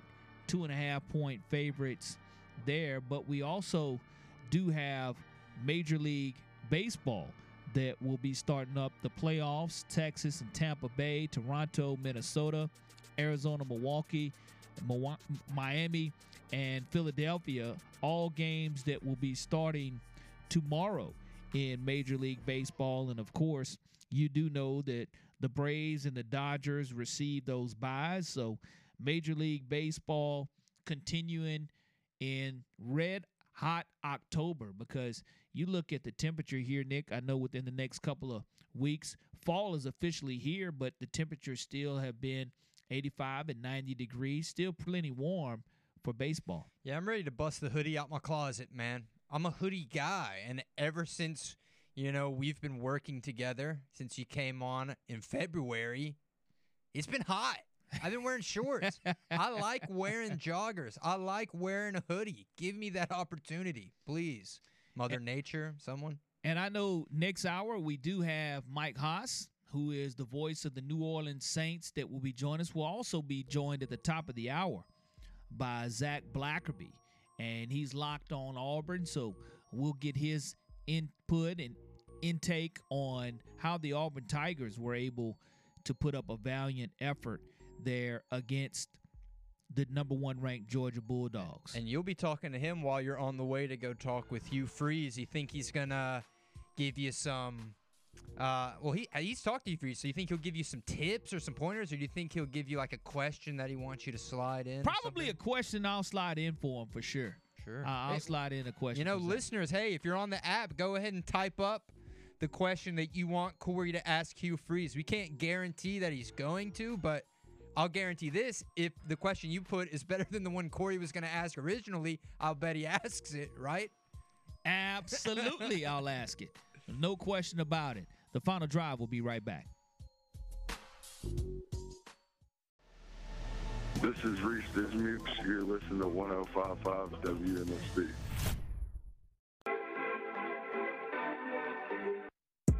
About to wrap up hour number two of the final drive on WNSP 105.5. Corey LeBounty along with Nick Wiggins on this Let It Marinate Monday.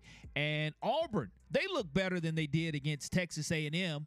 What say you Auburn fans? I think that a team that did not look better unfortunately was our own South Alabama Jaguars as they fall to James Madison. South Alabama now 2 and 3 0 1 in conference play. And James Madison, we knew going in talking to Carter Bradley that James Madison is that team in the Sun Belt Conference that is really the new kid or the big bully on the block. And South Alabama was going to have to be able to run the football. Well, Nick, guess how many total rushing yards South Alabama had against James Madison? Uh, I don't know. I'm gonna say under seventy. Yeah, let's try twenty-seven. Oh, geez. You can't win like that. 27 rushing yards. And James Madison, it was no secret. They only gave up 43 yards coming into that game. So you knew what you had sure. to do to win the football game. But South gets popped in the mouth early in the first quarter, is down 14 to 0 and does respond with a second quarter touchdown and three points in the third quarter and kept James Madison to a donut and really was in with in striking distance as bad as they played. And Carter Bradley had to throw the ball 50 times but at the same time unfortunately with him throwing the ball 50 times for every 10 passes he threw he was sacked Ooh. So yeah, he was that- sacked five times, That's a- and they had one pick six that they did off of a tip ball that they were able to take to the house, a big lineman's dream, and taking it to the house for James Madison and the Dukes. So unfortunately, South Alabama will have to bounce back now on the road against Louisiana Monroe, which I know that they're capable of doing, but they have to put four quarters of football together. And I don't think there was any hangover from the Central Michigan loss. I just think that James Madison is that good. Yeah, and, it, and James Madison has only been in the FBS for what two years? Yeah, I they, think they're, I- no, they're still not eligible to do things Yeah. that they want to do. But they're- had a winning record last year and have another winning record this year. I mean, they're they're beginner's luck. I don't know, but they're off to a hot start for sure. And South Alabama, you know, we were talking to Carter Bradley. I said, "Hey, man, it's been a roller coaster. The the ups and the downs. Y'all are national cheese it team of the week. Sweet, you know, swimming in the white cheddar or whatever, and then you lose your homecoming game. Now you, it's just." This might be just how this season goes. Sometimes you have off years. I think everyone expected them to go from 10 and 2. You know, you build on that and hopefully you win 10 games. Maybe you win 11, but it's looking like we're due for some regression, Well, unfortunately. it, it can't happen if you're Kane Wommack squad, and I don't think it will happen against Louisiana Monroe. Two and two, Coach Bowden, one of the Bowden coaches of the family of Bowdens, very successful wherever he's been. But two and two versus the two and three Jaguars, the Jaguars have a chance. They've struggled when they go down and play in Monroe, but this will be a great game for South Alabama to bounce back, and it's going to be a much needed win for Kane Wommack and the squad prior to them having an opportunity to take on Southern Miss their next home game at Hancock Whitney Stadium, which will be a Tuesday night game in the middle of October. Let's get it in gear, Jaguars. We believe in you. Yeah, that's right. Look, don't get in your head that you are this up and down, up and down team. You got to just shake it off, get level headed, and go in and win the next one. I think they will, Nick. Moment by moment, like Kirby Smart says. Zach Blackerby, locked on Auburn. Hour number three of the final drive coming up next.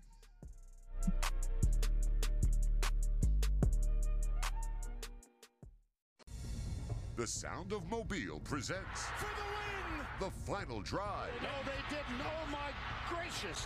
How about that? with Corey LaBounty and Nick Wiggins. Live on 105.5 FM and streaming on the Sound of Mobile app. Oh, oh,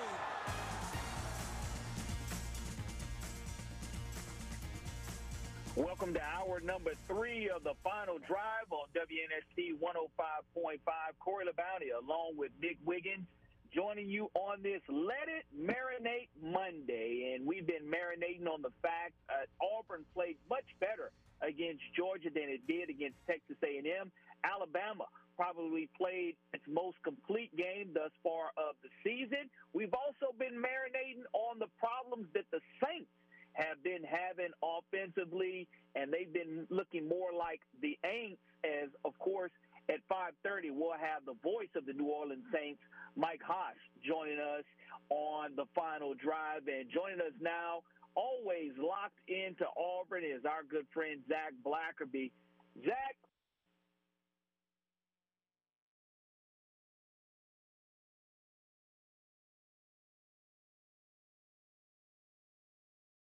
Thieves look for the biggest payoff with the least risk.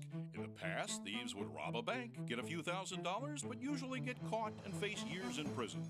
So they started stealing cars, make a few thousand dollars, and risk a lot less jail time. But as the penalties increased, the thieves looked for something safer. Why risk years in jail for a few thousand dollars when you can steal a truckload of cargo worth hundreds of thousands of dollars and have very little chance of getting caught or going to jail? Cargo theft has become a major problem in the U.S., and the National Insurance Crime Bureau needs your help to put a stop to it. Stolen cargo adds to the cost of merchandise, food, and transportation, and buying stolen goods over the internet or on the street corner is risky and dangerous. Stolen food or pharmaceuticals can pose a real health hazard. If you know something about cargo theft or stolen goods for sale, call your local police or call us at 1 800 TELL NICB. A public service message from the National Insurance Crime Bureau.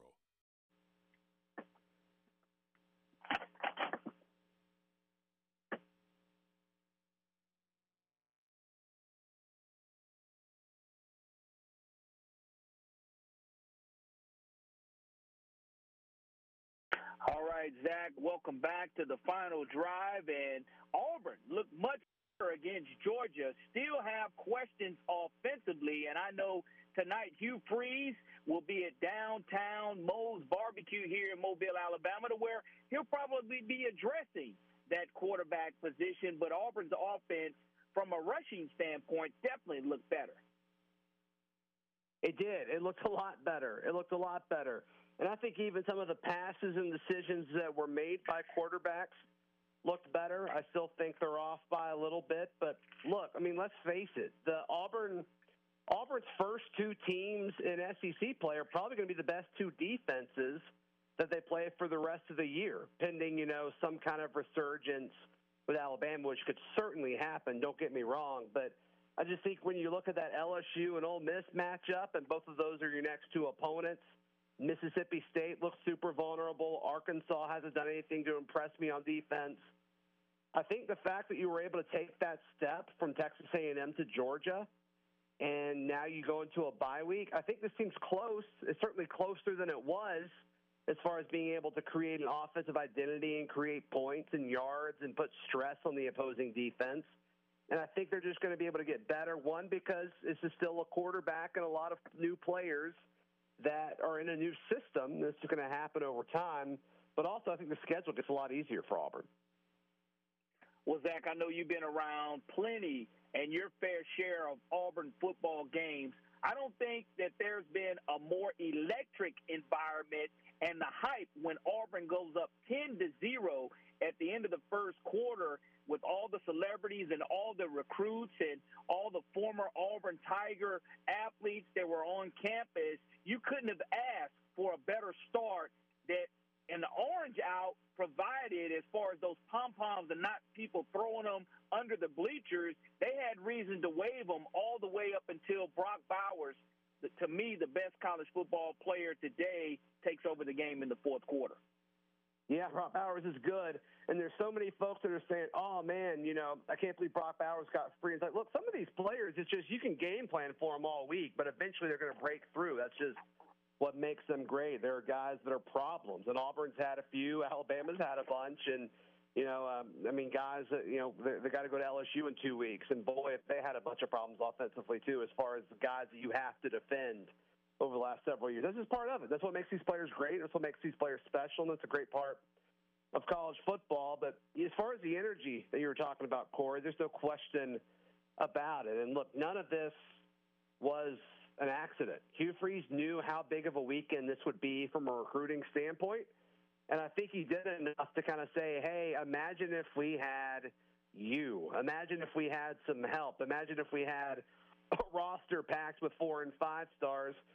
We were going up against a roster packed with five stars and four stars and the elite talent and um, they almost won with a bunch of guys that played group of five football a year ago. And so I, I think this is kind of part of the proof of concept that what Hugh Freeze is going to be able to pitch to some of these recruits and say, hey, we're close. We just need you. Come give us your services for the next three years, and we're going to be able to win at Auburn.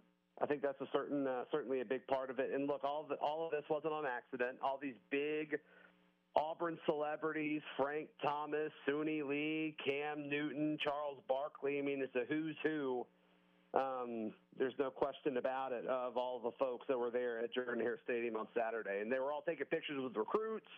Um, Hugh Freeze knew what he was doing. He certainly knew what he was doing. And it sounded like it worked. A lot of positive feedback from uh, the recruits that took unofficial visits and official visits over the weekend.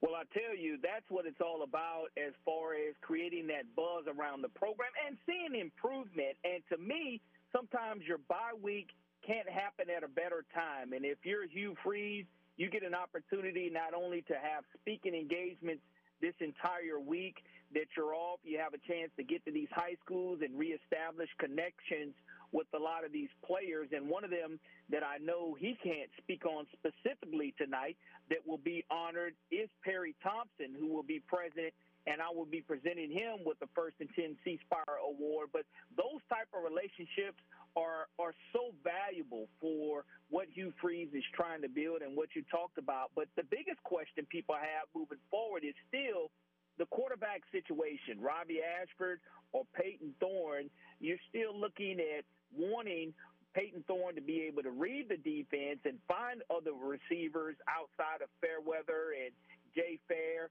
And I think that this week off, especially the way that LSU's defense is struggling, he'll have every opportunity to go ahead and continue to grow Payton Thorne, that is, as Auburn's starting quarterback. That's my guess, Corey. Uh, I think I'm pretty much aligned with you on that. And I think there is an argument to making the change. I'm not saying that they will, but I do think there's an argument for it. And if you're going to do it, if you see that as a possibility over the next three or four weeks, this is when you do it. I don't think it's going to happen, but there's certainly been some chatter amongst the fan base on if that was going to happen. I think it's going to be Payton Thorne. And like you said, I think every week in this system, he's going to get a little bit more comfortable. I think he's going to get a little bit more time to throw the football as well. I mean, even if it's an extra half a second, I think that kind of allows you to get to an extra read and feel a little bit more comfortable. So we'll see. We'll certainly see what that happens with that. But yeah, use every bit of this bye week. Look, Auburn, Auburn's got several goals for this bye week. I'm guessing the first is to get healthy. Auburn's really, really banged up. The second one is you got to figure out your offensive identity and how that impacts your quarterback play. And they're going to spend a lot of time on that this week, and then they'll focus on LSU next week. Well, moving forward, also in the bye week, Auburn can continue to work on its running game because it was very effective against this Georgia defense that had been giving up less than 75 yards per game rushing. And here it is all of a sudden when you look at the end of the day for Auburn from a box store store uh, score standpoint, they have 219 yards rushing. And Zach, I know that's something that you've been waiting for. Everybody's kind of been waiting for Auburn to get that ground and pound, which makes Payton Thorne a little bit more comfortable, or allowing him or Robbie to roll out of the pocket and get into their comfort zone. Also, with Hugh Freeze calling the offense moving forward, do you see that? continuing to be the trend? Um, maybe. All right. So we, we went a lot of directions with that. So first off, I yeah. mean, I think Georgia's defense rushing the, uh, allowing the rush. I think that was a really misleading stat, and we talked about that a lot on Locked on Auburn last week. How they were, you know, allowing under what you said, seventy-five. Um, mm-hmm. Nobody was really running against Georgia because everybody was been told you can't run against Georgia. And, you know, you just look at South Carolina and the success that they had. I mean, outside of Spencer Rattler runs, I believe they only had eight rushing attempts against Georgia in that entire game. And it's like, well, why, why does everybody think this? Because you know their average yard per rush allowed wasn't anything cr- like. To, I mean, it wasn't anything crazy. So it was like average in the SEC. It's like you can certainly run against Georgia. And so that was kind of the drum that I was beating all last week and, and it turns out that's exactly what the game plan was. As far as the quarterback rotation, I still think there's some things that they've got to figure out. And look, it's hard to nail this down. That's why so few offenses do it, right? That's why, like, usually, usually when you have a quarterback or uh, two quarterback system in an offense, it's, it's not good. It's hard to figure out. So you know, there, there are times when it just seems like it's an obvious fit for Robbie to be in there, and he's just not in there. He was in on a third and short, and then it's fourth and one, and they're going for it, and they put Payton back out there. Like that's when you need Robbie in. To me, that's that's my guess, but that's not really what we've seen so far. So it doesn't seem like there's a whole lot of rhyme or reason when Robbie goes in and when he comes out. Uh, I don't know if it's just a vibes thing or what, but they've got to figure that out. It, it just it still seems clunky to me. All right, so Hugh Freeze really wanted to have his hand back in calling the offense. Will he continue to do that, do you feel, against LSU? I think he has to until he trusts you know, that Philip Montgomery and he are on the same page. Um, you got to do what you did last week because that's exactly what worked. And I think Payton and Robbie both they need RPOs called, and that's what Hugh Freeze wants in an offense. And you know, I don't think Philip Montgomery leaned on those as much in that Texas A&M game, which I think was a real wake-up call for Hugh Freeze as far as him needing to be involved. And you know, he said that the game plan and prepping and all of that kind of hindered his ability to recruit some. I think you got to do it. Sorry, coach. Like I know you want to recruit more than anything in the world, but at some point you gotta you gotta focus on this offensive game plan and, and, and help. So um, I, I think so, Corey. I think that'll be a part of every game moving forward. Absolutely. And one last thing for you, as we have about a minute and a half left with you here, Zach, is the third down conversion rate really was not what it needed to be. And if I told you going in that Auburn was only going to convert two out of 12 third downs, would you feel that the final score would only be seven points in favor of the Georgia Bulldogs? No, that's something I talked about on my post-game show, Corey. You're absolutely right. Two for 12 on third down and one of three on fourth down. So the money downs, the most important downs of the football game, Auburn did not execute on. And Georgia did for the most part. And if you would have told me Georgia's, you know, it was the clip that they were at, I certainly wouldn't have believed you. Um, so, I mean, props to this team, props to both sides of the football with the effort. I mean, both sides of the ball really punched up as far as you know talent versus talent, and uh, I, I think there's enough there for Auburn fans to kind of say, okay, this is what Hugh Freeze is going to bring to Auburn. He just needs his dudes, and it's just going to take time. Is there a question tonight that you would like me to ask Coach Freeze as he's visiting Mobile tonight? No, Corey, you ask whatever you want. No, I, I think uh, I think a lot of people want to know about the the quarterback situation. I think a lot of people want to know about you know the health of certain guys like Austin Keys and Damari Alston. um, and just kind of what they're using this bye week for. Those those would kind of be the things that I'd like to hear them talk about. Appreciate you so much, Zach. How can people tune in and get all of your tremendous Auburn Tigers coverage, whether it be pregame, whether it be postgame, and definitely throughout the week as well? Yeah, Locked on Auburn available wherever you get your podcast. Also on YouTube. We launched a new show called Village Vice. Just search Village Vice on YouTube. We will pop up. Brad Law and myself host that.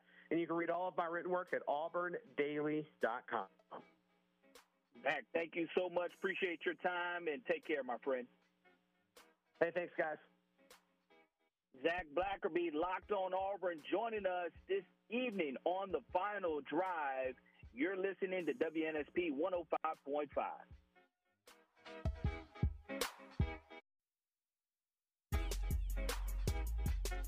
Hey, this is Jake Coker, quarterback at Alabama. And when I'm listening to the radio, I'm listening to WNSP.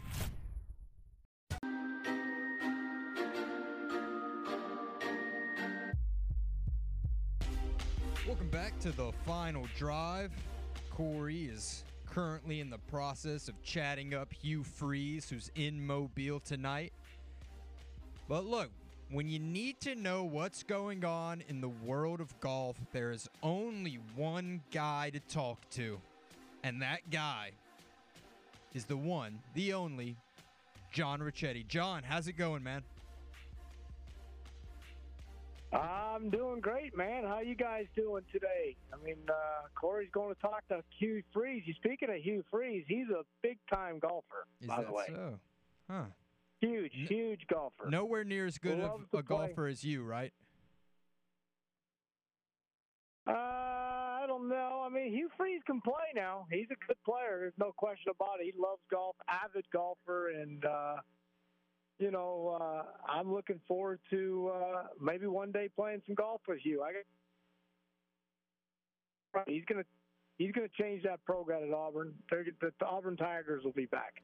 That's right. Well, look, we'll see if Corey can set up a tee time for you guys. But where are you at tonight, and what are you guys planning on covering on the show? Well, we're going to be at Felix's Fish Camp tonight. Uh, me and Danny and uh, Bronner will be with us. So he's got a massive show tonight. I mean, obviously, the number one, you know, room in the elephant, the biggest thing is the Ryder Cup and how the Americans got beat up.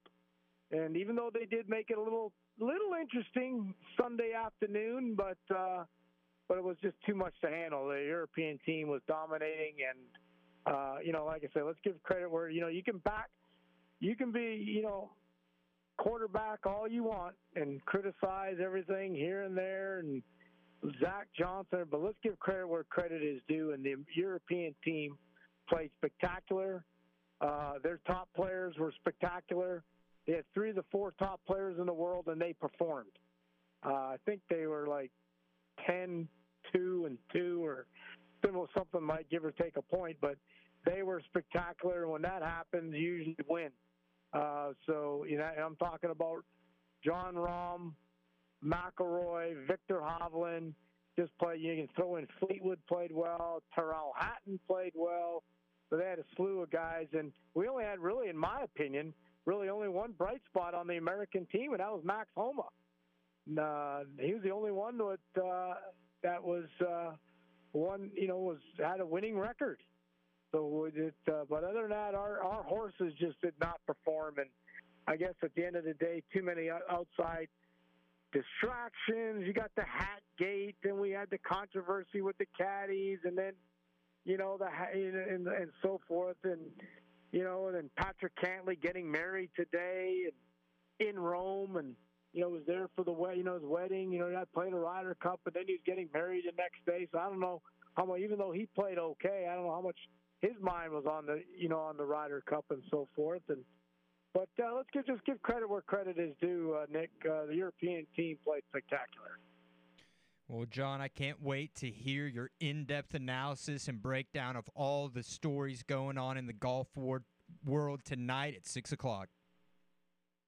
Well, I appreciate you guys and uh, look forward to talking to you guys next week. And uh, have a great week, and we'll talk to you next Monday. Yes, sir. I'll be tuning in at 6. Well, guys, there's your Miller Lite Golf Report courtesy of the one and only John Ricchetti. When we come back, Corey and I will be talking with the voice of the New Orleans Saints, Mike Hoss. They had a very, very tough game this past Sunday. And that's coming off a very, very tough fourth quarter the Sunday before that. So, always love talking with Mike. You can hear him during every Saints game here on 1055 WNSP broadcasting the game. But look, when we come back, we'll hear from him. And then after that, we'll wrap up the show. This is the final drive. Hey, this is Showtime boxing analyst Steve Farhood, and you're listening to Sports Radio 105.5 WNSP. Welcome back to the final drive on WNSP 105.5. Corey LeBounty, along with Nick Wiggins, joining you on this Let It Marinate Monday. Of course, we're taking your phone calls at 251 694 1055, and you can always download the free Sound of Mobile app to correspond with us to any Apple or Android device that you may have. And with the NFL this weekend, NFC South divisional game, the Saints and the Buccaneers. And it didn't go the way that New Orleans Saints fans had planned. Who better to talk to us about that than the voice of the New Orleans Saints, Mike Hoss, joining us this evening. Mike, how's everything going, my brother? Well, you know, it could be a better Monday. Uh, it was a rough weekend. But, you know, it's October 2nd. There's a cool front coming later this week, so you're to have to yeah, yesterday was a battle to, to, to keep the glass half full, a battle, uh, and so it's going to be a, going to be some tough questions to get answered this week. Uh, but you got to put it behind you. There's only four weeks in, man. We got a long way to go. You're right. Plenty of time remaining. And, and if you want to try to find those positives, it's the fact that Alvin Kamara did return, had 11 rushes for 51 yards, and also was a target for 13 receptions for 33 yards. So that part was positive for the Saints. The The negative part was the fact that just offensively, the Saints are really struggling in ways that we didn't think that they would be, especially with the returning of Kamara and Derek Carr at the helm at quarterback. Yeah, I mean it's it's it's just it's pretty simple, right? I mean, they have struggled every game, even in the victories, uh, in the red zone. Better Carolina, but the red zone has has been problematic. And so when you get down there, I mean, the Saints had three drives yesterday. Uh, one was 11 plays. One was 12 plays, went 709 off the clock. Another was 14 plays, 502. So they had like 18 minutes of drives, just moving the ball down the field and got nine points. So you, you can't do that. I mean, Tampa had a 17 play, 851, uh, and a 10 play, 445 touchdowns, touchdowns to field goals. It's not it, it's it's not rocket science. It is what it is. I mean, the Saints learned this last year against Tampa, week two, three three into the fourth quarter. You can't you can't trade field goals with with Tampa. Lost in week 13 in Tampa, you know, leading 16 to three, but got a got a chance to put them away. You had three field goals and a touchdown. So it's it's not that the offense can't move the ball. Like the Kamara thing, to me, the interesting part about his his his rushing was that really was just on that one drive in the third quarter, most of it, um, and his receptions actually set a record. I saw on a tweet that it's the least amount of yards for the most receptions ever in the NFL. He had 13 receptions for 33 yards, and the most and the, the record prior to that for the least amount of yards for that many receptions was 71. He had 33, so he he he he owns that record pretty solid. And you know, it, it was just they could not find a way to get the ball over the middle. Everything was short and to the and to the outside, and it just became um, too easily to defend. But really, it's about red zone, and they lost the turnover battle. You lose the turnover battle like the Saints did at home, two. They were minus two, and you lose red zone. And I don't mean they just lost the red zone. Like it was close. It was not close in the red zone. And you're going to lose football game. And it's just simple. We're talking with Mike Hoss, the voice of the New Orleans Saints. What do you think is causing the lack of explosiveness in this offense? I mean, is it the line? Is it the scheme? You talk about Alvin uh, Kamara, only 33 yards on those 13 catches. No one's really having any big chunk plays. Well, I think I think you have to go back and go, okay, well, what happened in the first two and a half games? They had more chunk plays, 20 plus, 40 plus, than probably most NFL teams. So Carr, I mean, you've got Rashid Shaheed and Olave, both have multiple 40 yarders. Uh, then you get to the second half in Green Bay, Carr goes down, Jameis comes in, you know, they come back, no points on the board. And then this week, for for whatever reason, you know, it's not that they didn't throw it deep. The 55 yarder plus to Olave in the end zone, just guy made a good defensive play. But it was really just to me, it was it wasn't the 40 yarders that they lacked. It was just give something in the mid range, 15 to 25, kind of over the middle to to just open things up a little. So, you know, I, I do not think I think that Derek Carr was ready to play. I don't think his arm it may have factored in his decision making and the clock in his head, right, from when to release, and maybe maybe it it, it caused him to release second sooner or half a second. I don't know, but I don't see how it couldn't because I'm sure that was part of the game plan. Don't take a sack, dump it off, get rid of the ball. So I, am sure that that was part of the game plan. But other than that, he I think he was uh, you know not 100 percent, but fully equipped to run this offense you talk about, for whatever reason they just didn't have any chunk plays. You're right. Right. You you talk about Alvin getting most of his rushing yards on that one drive. You know, there's really not a lot of rushing yards other than that to go around. Is this team just becoming an air raid, pass heavy type of scheme and maybe losing its balance a little bit? You think? It feels like early on. Well, the first drive wasn't bad. I mean, there's some penalties that, that aided it, but uh, you know they drove down the field uh, and got the field goal. You know, 11 plays. And it felt like you know they were spreading the ball around. You know, Mike Thomas, and it just I, I don't. I'm not really sure how the plan is with Taysom early on, uh, at least from a running standpoint. Um, and and clearly we saw the Alvin of old in that third quarter uh, running the football. That's that's that drive is what we expected to see pretty much this season because that drive also included a Mike Thomas catch of 13 yards. So I don't, I don't, I just they haven't been able to do it. It's really first down. Now again, this is the first game with Alvin, and he hadn't really played. He didn't play hardly in the preseason. He had one drive, so he hadn't been really in a football action mode since January of last year.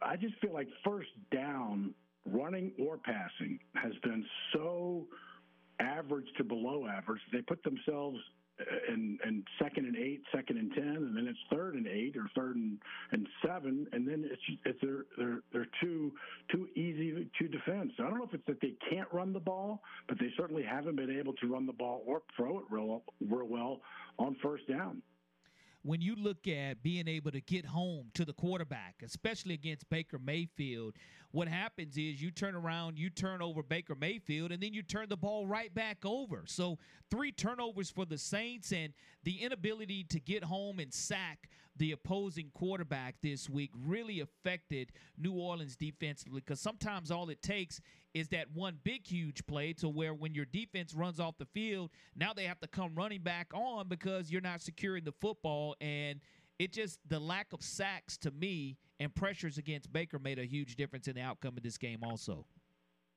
100% agree. Uh, you, there's two things you can't do with Baker Mayfield.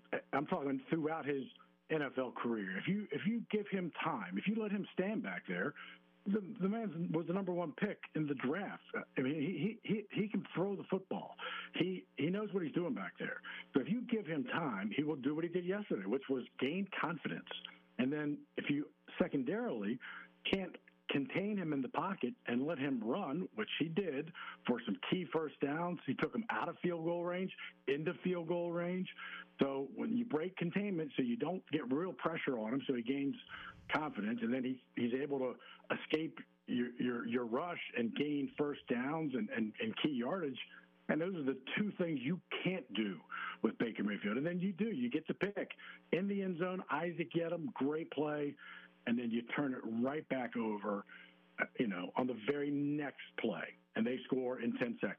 So bang, bang. You go into halftime down 7 3, even though they get the ball in the third quarter. It, to me, it's a different football game than going into halftime the way they did 14 3. And with that turnover right at the end. It was it was deflating in the building, and I'm sure it was deflating on the sidelines of that football team. Well, I know as the passion that you share for the New Orleans Saints and the passion that Deuce McAllister has, I know a couple of my friends called who are listening to the Saints broadcast right here on WNSP, and they were like, look, Deuce is going off right now on the New Orleans Saints. And that's something being a former player and knowing what it takes, especially an offensive player where the Saints are really struggling, he just lays it all out on, on the line and tells the truth. Yeah, he always does. Always has. I admire him for that. He's the easiest uh, to work with and the best to work with. But you're right. I mean, he was. I mean, it was. He set it up probably a lot yesterday. He says it's bad offense, bad execution. It's not a bad offense. It was a bad offensive execution. Uh, play everything. You know, whether you call it play calling, whatever you, whatever, however you want to get in there and get into the weeds, you do what you want. But in the end, it was bad execution. Now, I will say this. This was a unique situation. So they go into the football game with two tight ends, Juwan Johnson and Jimmy Graham. Foster Moreau is hurt, so he's out. And I'm pretty sure, given the quarterback situation last week with Derek and Taysom and Jameis, that Taysom probably didn't take any or very many snaps at tight end, and I don't really count him as a tight end anyway. So you went now all of your two tight end plays that you have worked on all week are gone because Juwan wasn't hurt. He hurt himself in pregame. He wasn't on the injury list at all. So now you go down to one tight end at Jimmy Graham. So every play that you had as a two tight end situation is out. So there were some, you know, changes on the fly. But the answer to your question is yes. Deuce says it like it is, and yesterday wasn't pretty from an offensive standpoint and defensive as well. I mean, Tampa Bay's offense has been very poor in the red zone. Poor in the red zone. Yesterday, they were three of four in the red zone, touchdowns, goal to go, three of three. So, again, you let the, a team does that in your building and you lose the turnover war, you're going to lose 90% of the time. Well, the Saints definitely don't want to lose next week when they head to New England, Foxborough, catching the Patriots at really an inopportune time with the Patriots having their wor- worst loss ever in the Bill Belichick era, losing to the Cowboys last night. The Saints getting it in gear next Sunday, noon kickoff. I think that what changes will be made or what changes are you expecting to see? And will the Saints be on the winning side of things after they play the Patriots? And it's an important game. You're right. I mean, the Patriots have had a rough first four games. They hosted Philadelphia, who was in the Super Bowl. Then they hosted Miami, division opponent. Then they were playing at the Jets, which was supposed to be Aaron Rodgers, but it wasn't. It was Zach Wilson, so they win that game. Then they have to go to at Dallas. So as the first four game set goes, that's a pretty rough one. But their one and three record is probably better. They're a better football team than their one and three record would indicate. I would say for the Saints standpoint, is just get people back get Foster Moreau back? What's Juwan Johnson's situation? And secondarily, Uh, you know, it's your last game without Marcus Maye, but they haven't had Paulson Adebo, your starting cornerback. So if you get Paulson back from his hamstring, you move Alontae back to the slot, and then you know Isaac Yiadom is not out on an island so much, and you, you, this defense is is it's the same people, and offensively you just you, you try to replicate that drive in the third quarter with Alvin. You've got the same players, right? It's Mike Thomas, it's Olave, it's Shaheed, it's Taysom, it's Alvin, it's Derek Carr. Right now, we get the offensive line. If Cesar Ruiz comes back, he goes back to right guard. Uh, Hurst goes to left guard because you're going to lose Andrus Peat. He's going to be in concussion protocol this week. So you, it's not like you've you've lost these all these cogs to what you thought was going to be your offense, they're all still there. It's just going to have to be better execution. You've got to figure out a way to do something better on first down so you're not in third down uh, eight so often. This offense has the people. But you're right. There's going to be some hard, difficult questions to get, to get asked this week about play calling and, and things like that. But for the most part, you get people back. You get Paulson Adebo back. You get Cesar Ruiz back and you get hopefully a tight end back because you go into a game with one tight end in this offense. I mean, that's tough. And that's a tight end you didn't even have in training camp with you. I agree with you there. The, the Saints are going to be looking to rebound. The good thing is that it's not a divisional matchup. So, you know, you try to look at it half full, half empty to where you want to win those NFC South games. That's why I thought that it was so critical for them to go ahead and beat the Buccaneers because, you know, when you look at the other teams, Packers and Patriots, all right, if you drop to them, you're still controlling your own destiny within the NFC South. And I know that there are diehard, passionate New Orleans fans, Saints, right here in Mobile, Alabama, and along the Gulf Coast in our listening area, and are looking for the Saints to turn it up. And I will say this if there is something that makes people happy in regards to where Saints are seeing improvement. Since that Green Bay game, you look at Blake, Grupe, he has not missed since that field goal to win the game against the Packers, and he's really gotten into a groove. So I do try to find positives, but you mentioned it at the beginning of our interview. Field goals are not going to win you games in the NFL consistently when you're in the red zone two and three times. You got to score touchdowns without question. Yeah, I mean, that's yesterday. The Saints were 0, 0 for 2 in the red zone. And so had three field goals. You know, one was in was in the 40s, but and the Buccaneers were three of four. That's 21 points to you know six, two field goals against 21. Um, man, that's just that, that's tough to overcome. And but but you score touchdowns on those drives. Man, the game's different the whole game is different. And quite frankly, I, I think after and it can be debatable to me on the Isaac Yiadom interception. You know, do they get it at the one, or should that ball have been taken at the 20? Was he in the end zone, or did he kind of get carried his momentum into the end zone? Because if that ball's on the 20, you take you, you don't even you take a knee. You're not even you're not even running the football. You take a knee and go to halftime down seven three. But that that that play call that by the referees, that decision was costly. It really was, and we'll see if the costly New Orleans Saints can cash in a W next week when they head to Foxborough and take on the New England Patriots. Mike, can't thank you enough for taking time out of your busy schedule to join us here on the final drive. How can everyone tune in to everything that you have that's going on in relation to the New Orleans Saints?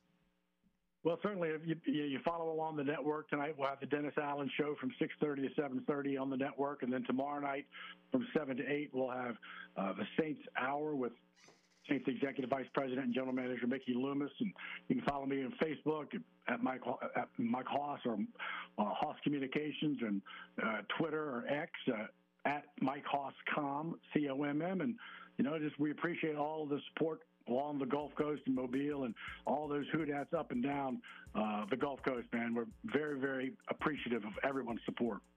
Mike Hoss, the voice of the New Orleans Saints, joining us this evening on the final drive.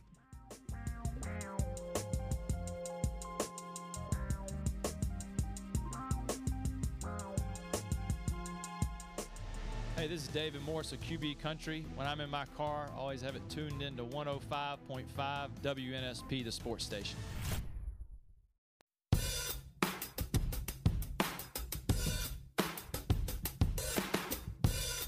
Welcome back to the final segment of the final drive. And guys, it has been an amazing show up to this point. We talked with Tony Tsoukalas earlier on at 3:30 about Alabama and their dominant win over Mississippi State. Is this a new look Nick Saban? Is this the Nick Saban of old? Hopefully, we'll see. Got a tough game against Texas A&M coming up. Might be their toughest game that they have throughout the remainder of their schedule. I mean, look what LSU's been looking like lately. Texas A&M might be a little better. Auburn, I would say Texas A&M is better than them. We also talked with Zach Blackerby of Locked On Auburn about their close game against Georgia. I think Auburn was lucky to be in that game like they were. I mean, you're not throwing the ball, you're breaking off some random long runs with your quarterback. Brock Bowers, he turned it up in the second half and secured that win for Georgia. Talked a little New Orleans Saints with Mike Hoss just now.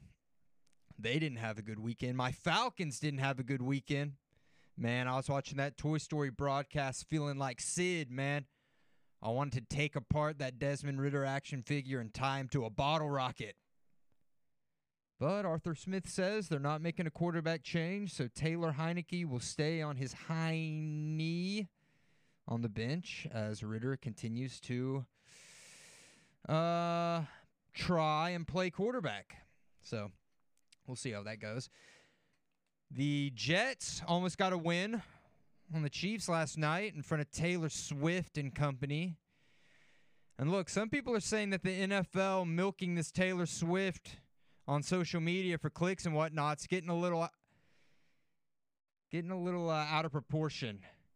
I think the NFL's bio on their Twitter I think it said the Chiefs are 2 0 since they've been Swifties. That is the official NFL Twitter's bio. So, seems a little biased. And then you got that tough call with Sauce Gardner getting called for the hold. Are the Swifties running the NFL? You got Donna Kelce. She's at the Eagles game at noon, sitting next to Jake from State Farm. Then she's at the Chiefs game that night next to Ryan Reynolds and Hugh Jackman and Taylor Swift. Donna Kelce. man, really getting around in a in a clean, uh, supporting mother type of way. But guys, we'll be back tomorrow for Talking Football Tuesday. We'll discuss this Monday night football matchup tonight. We'll continue breaking down the storylines from the weekend.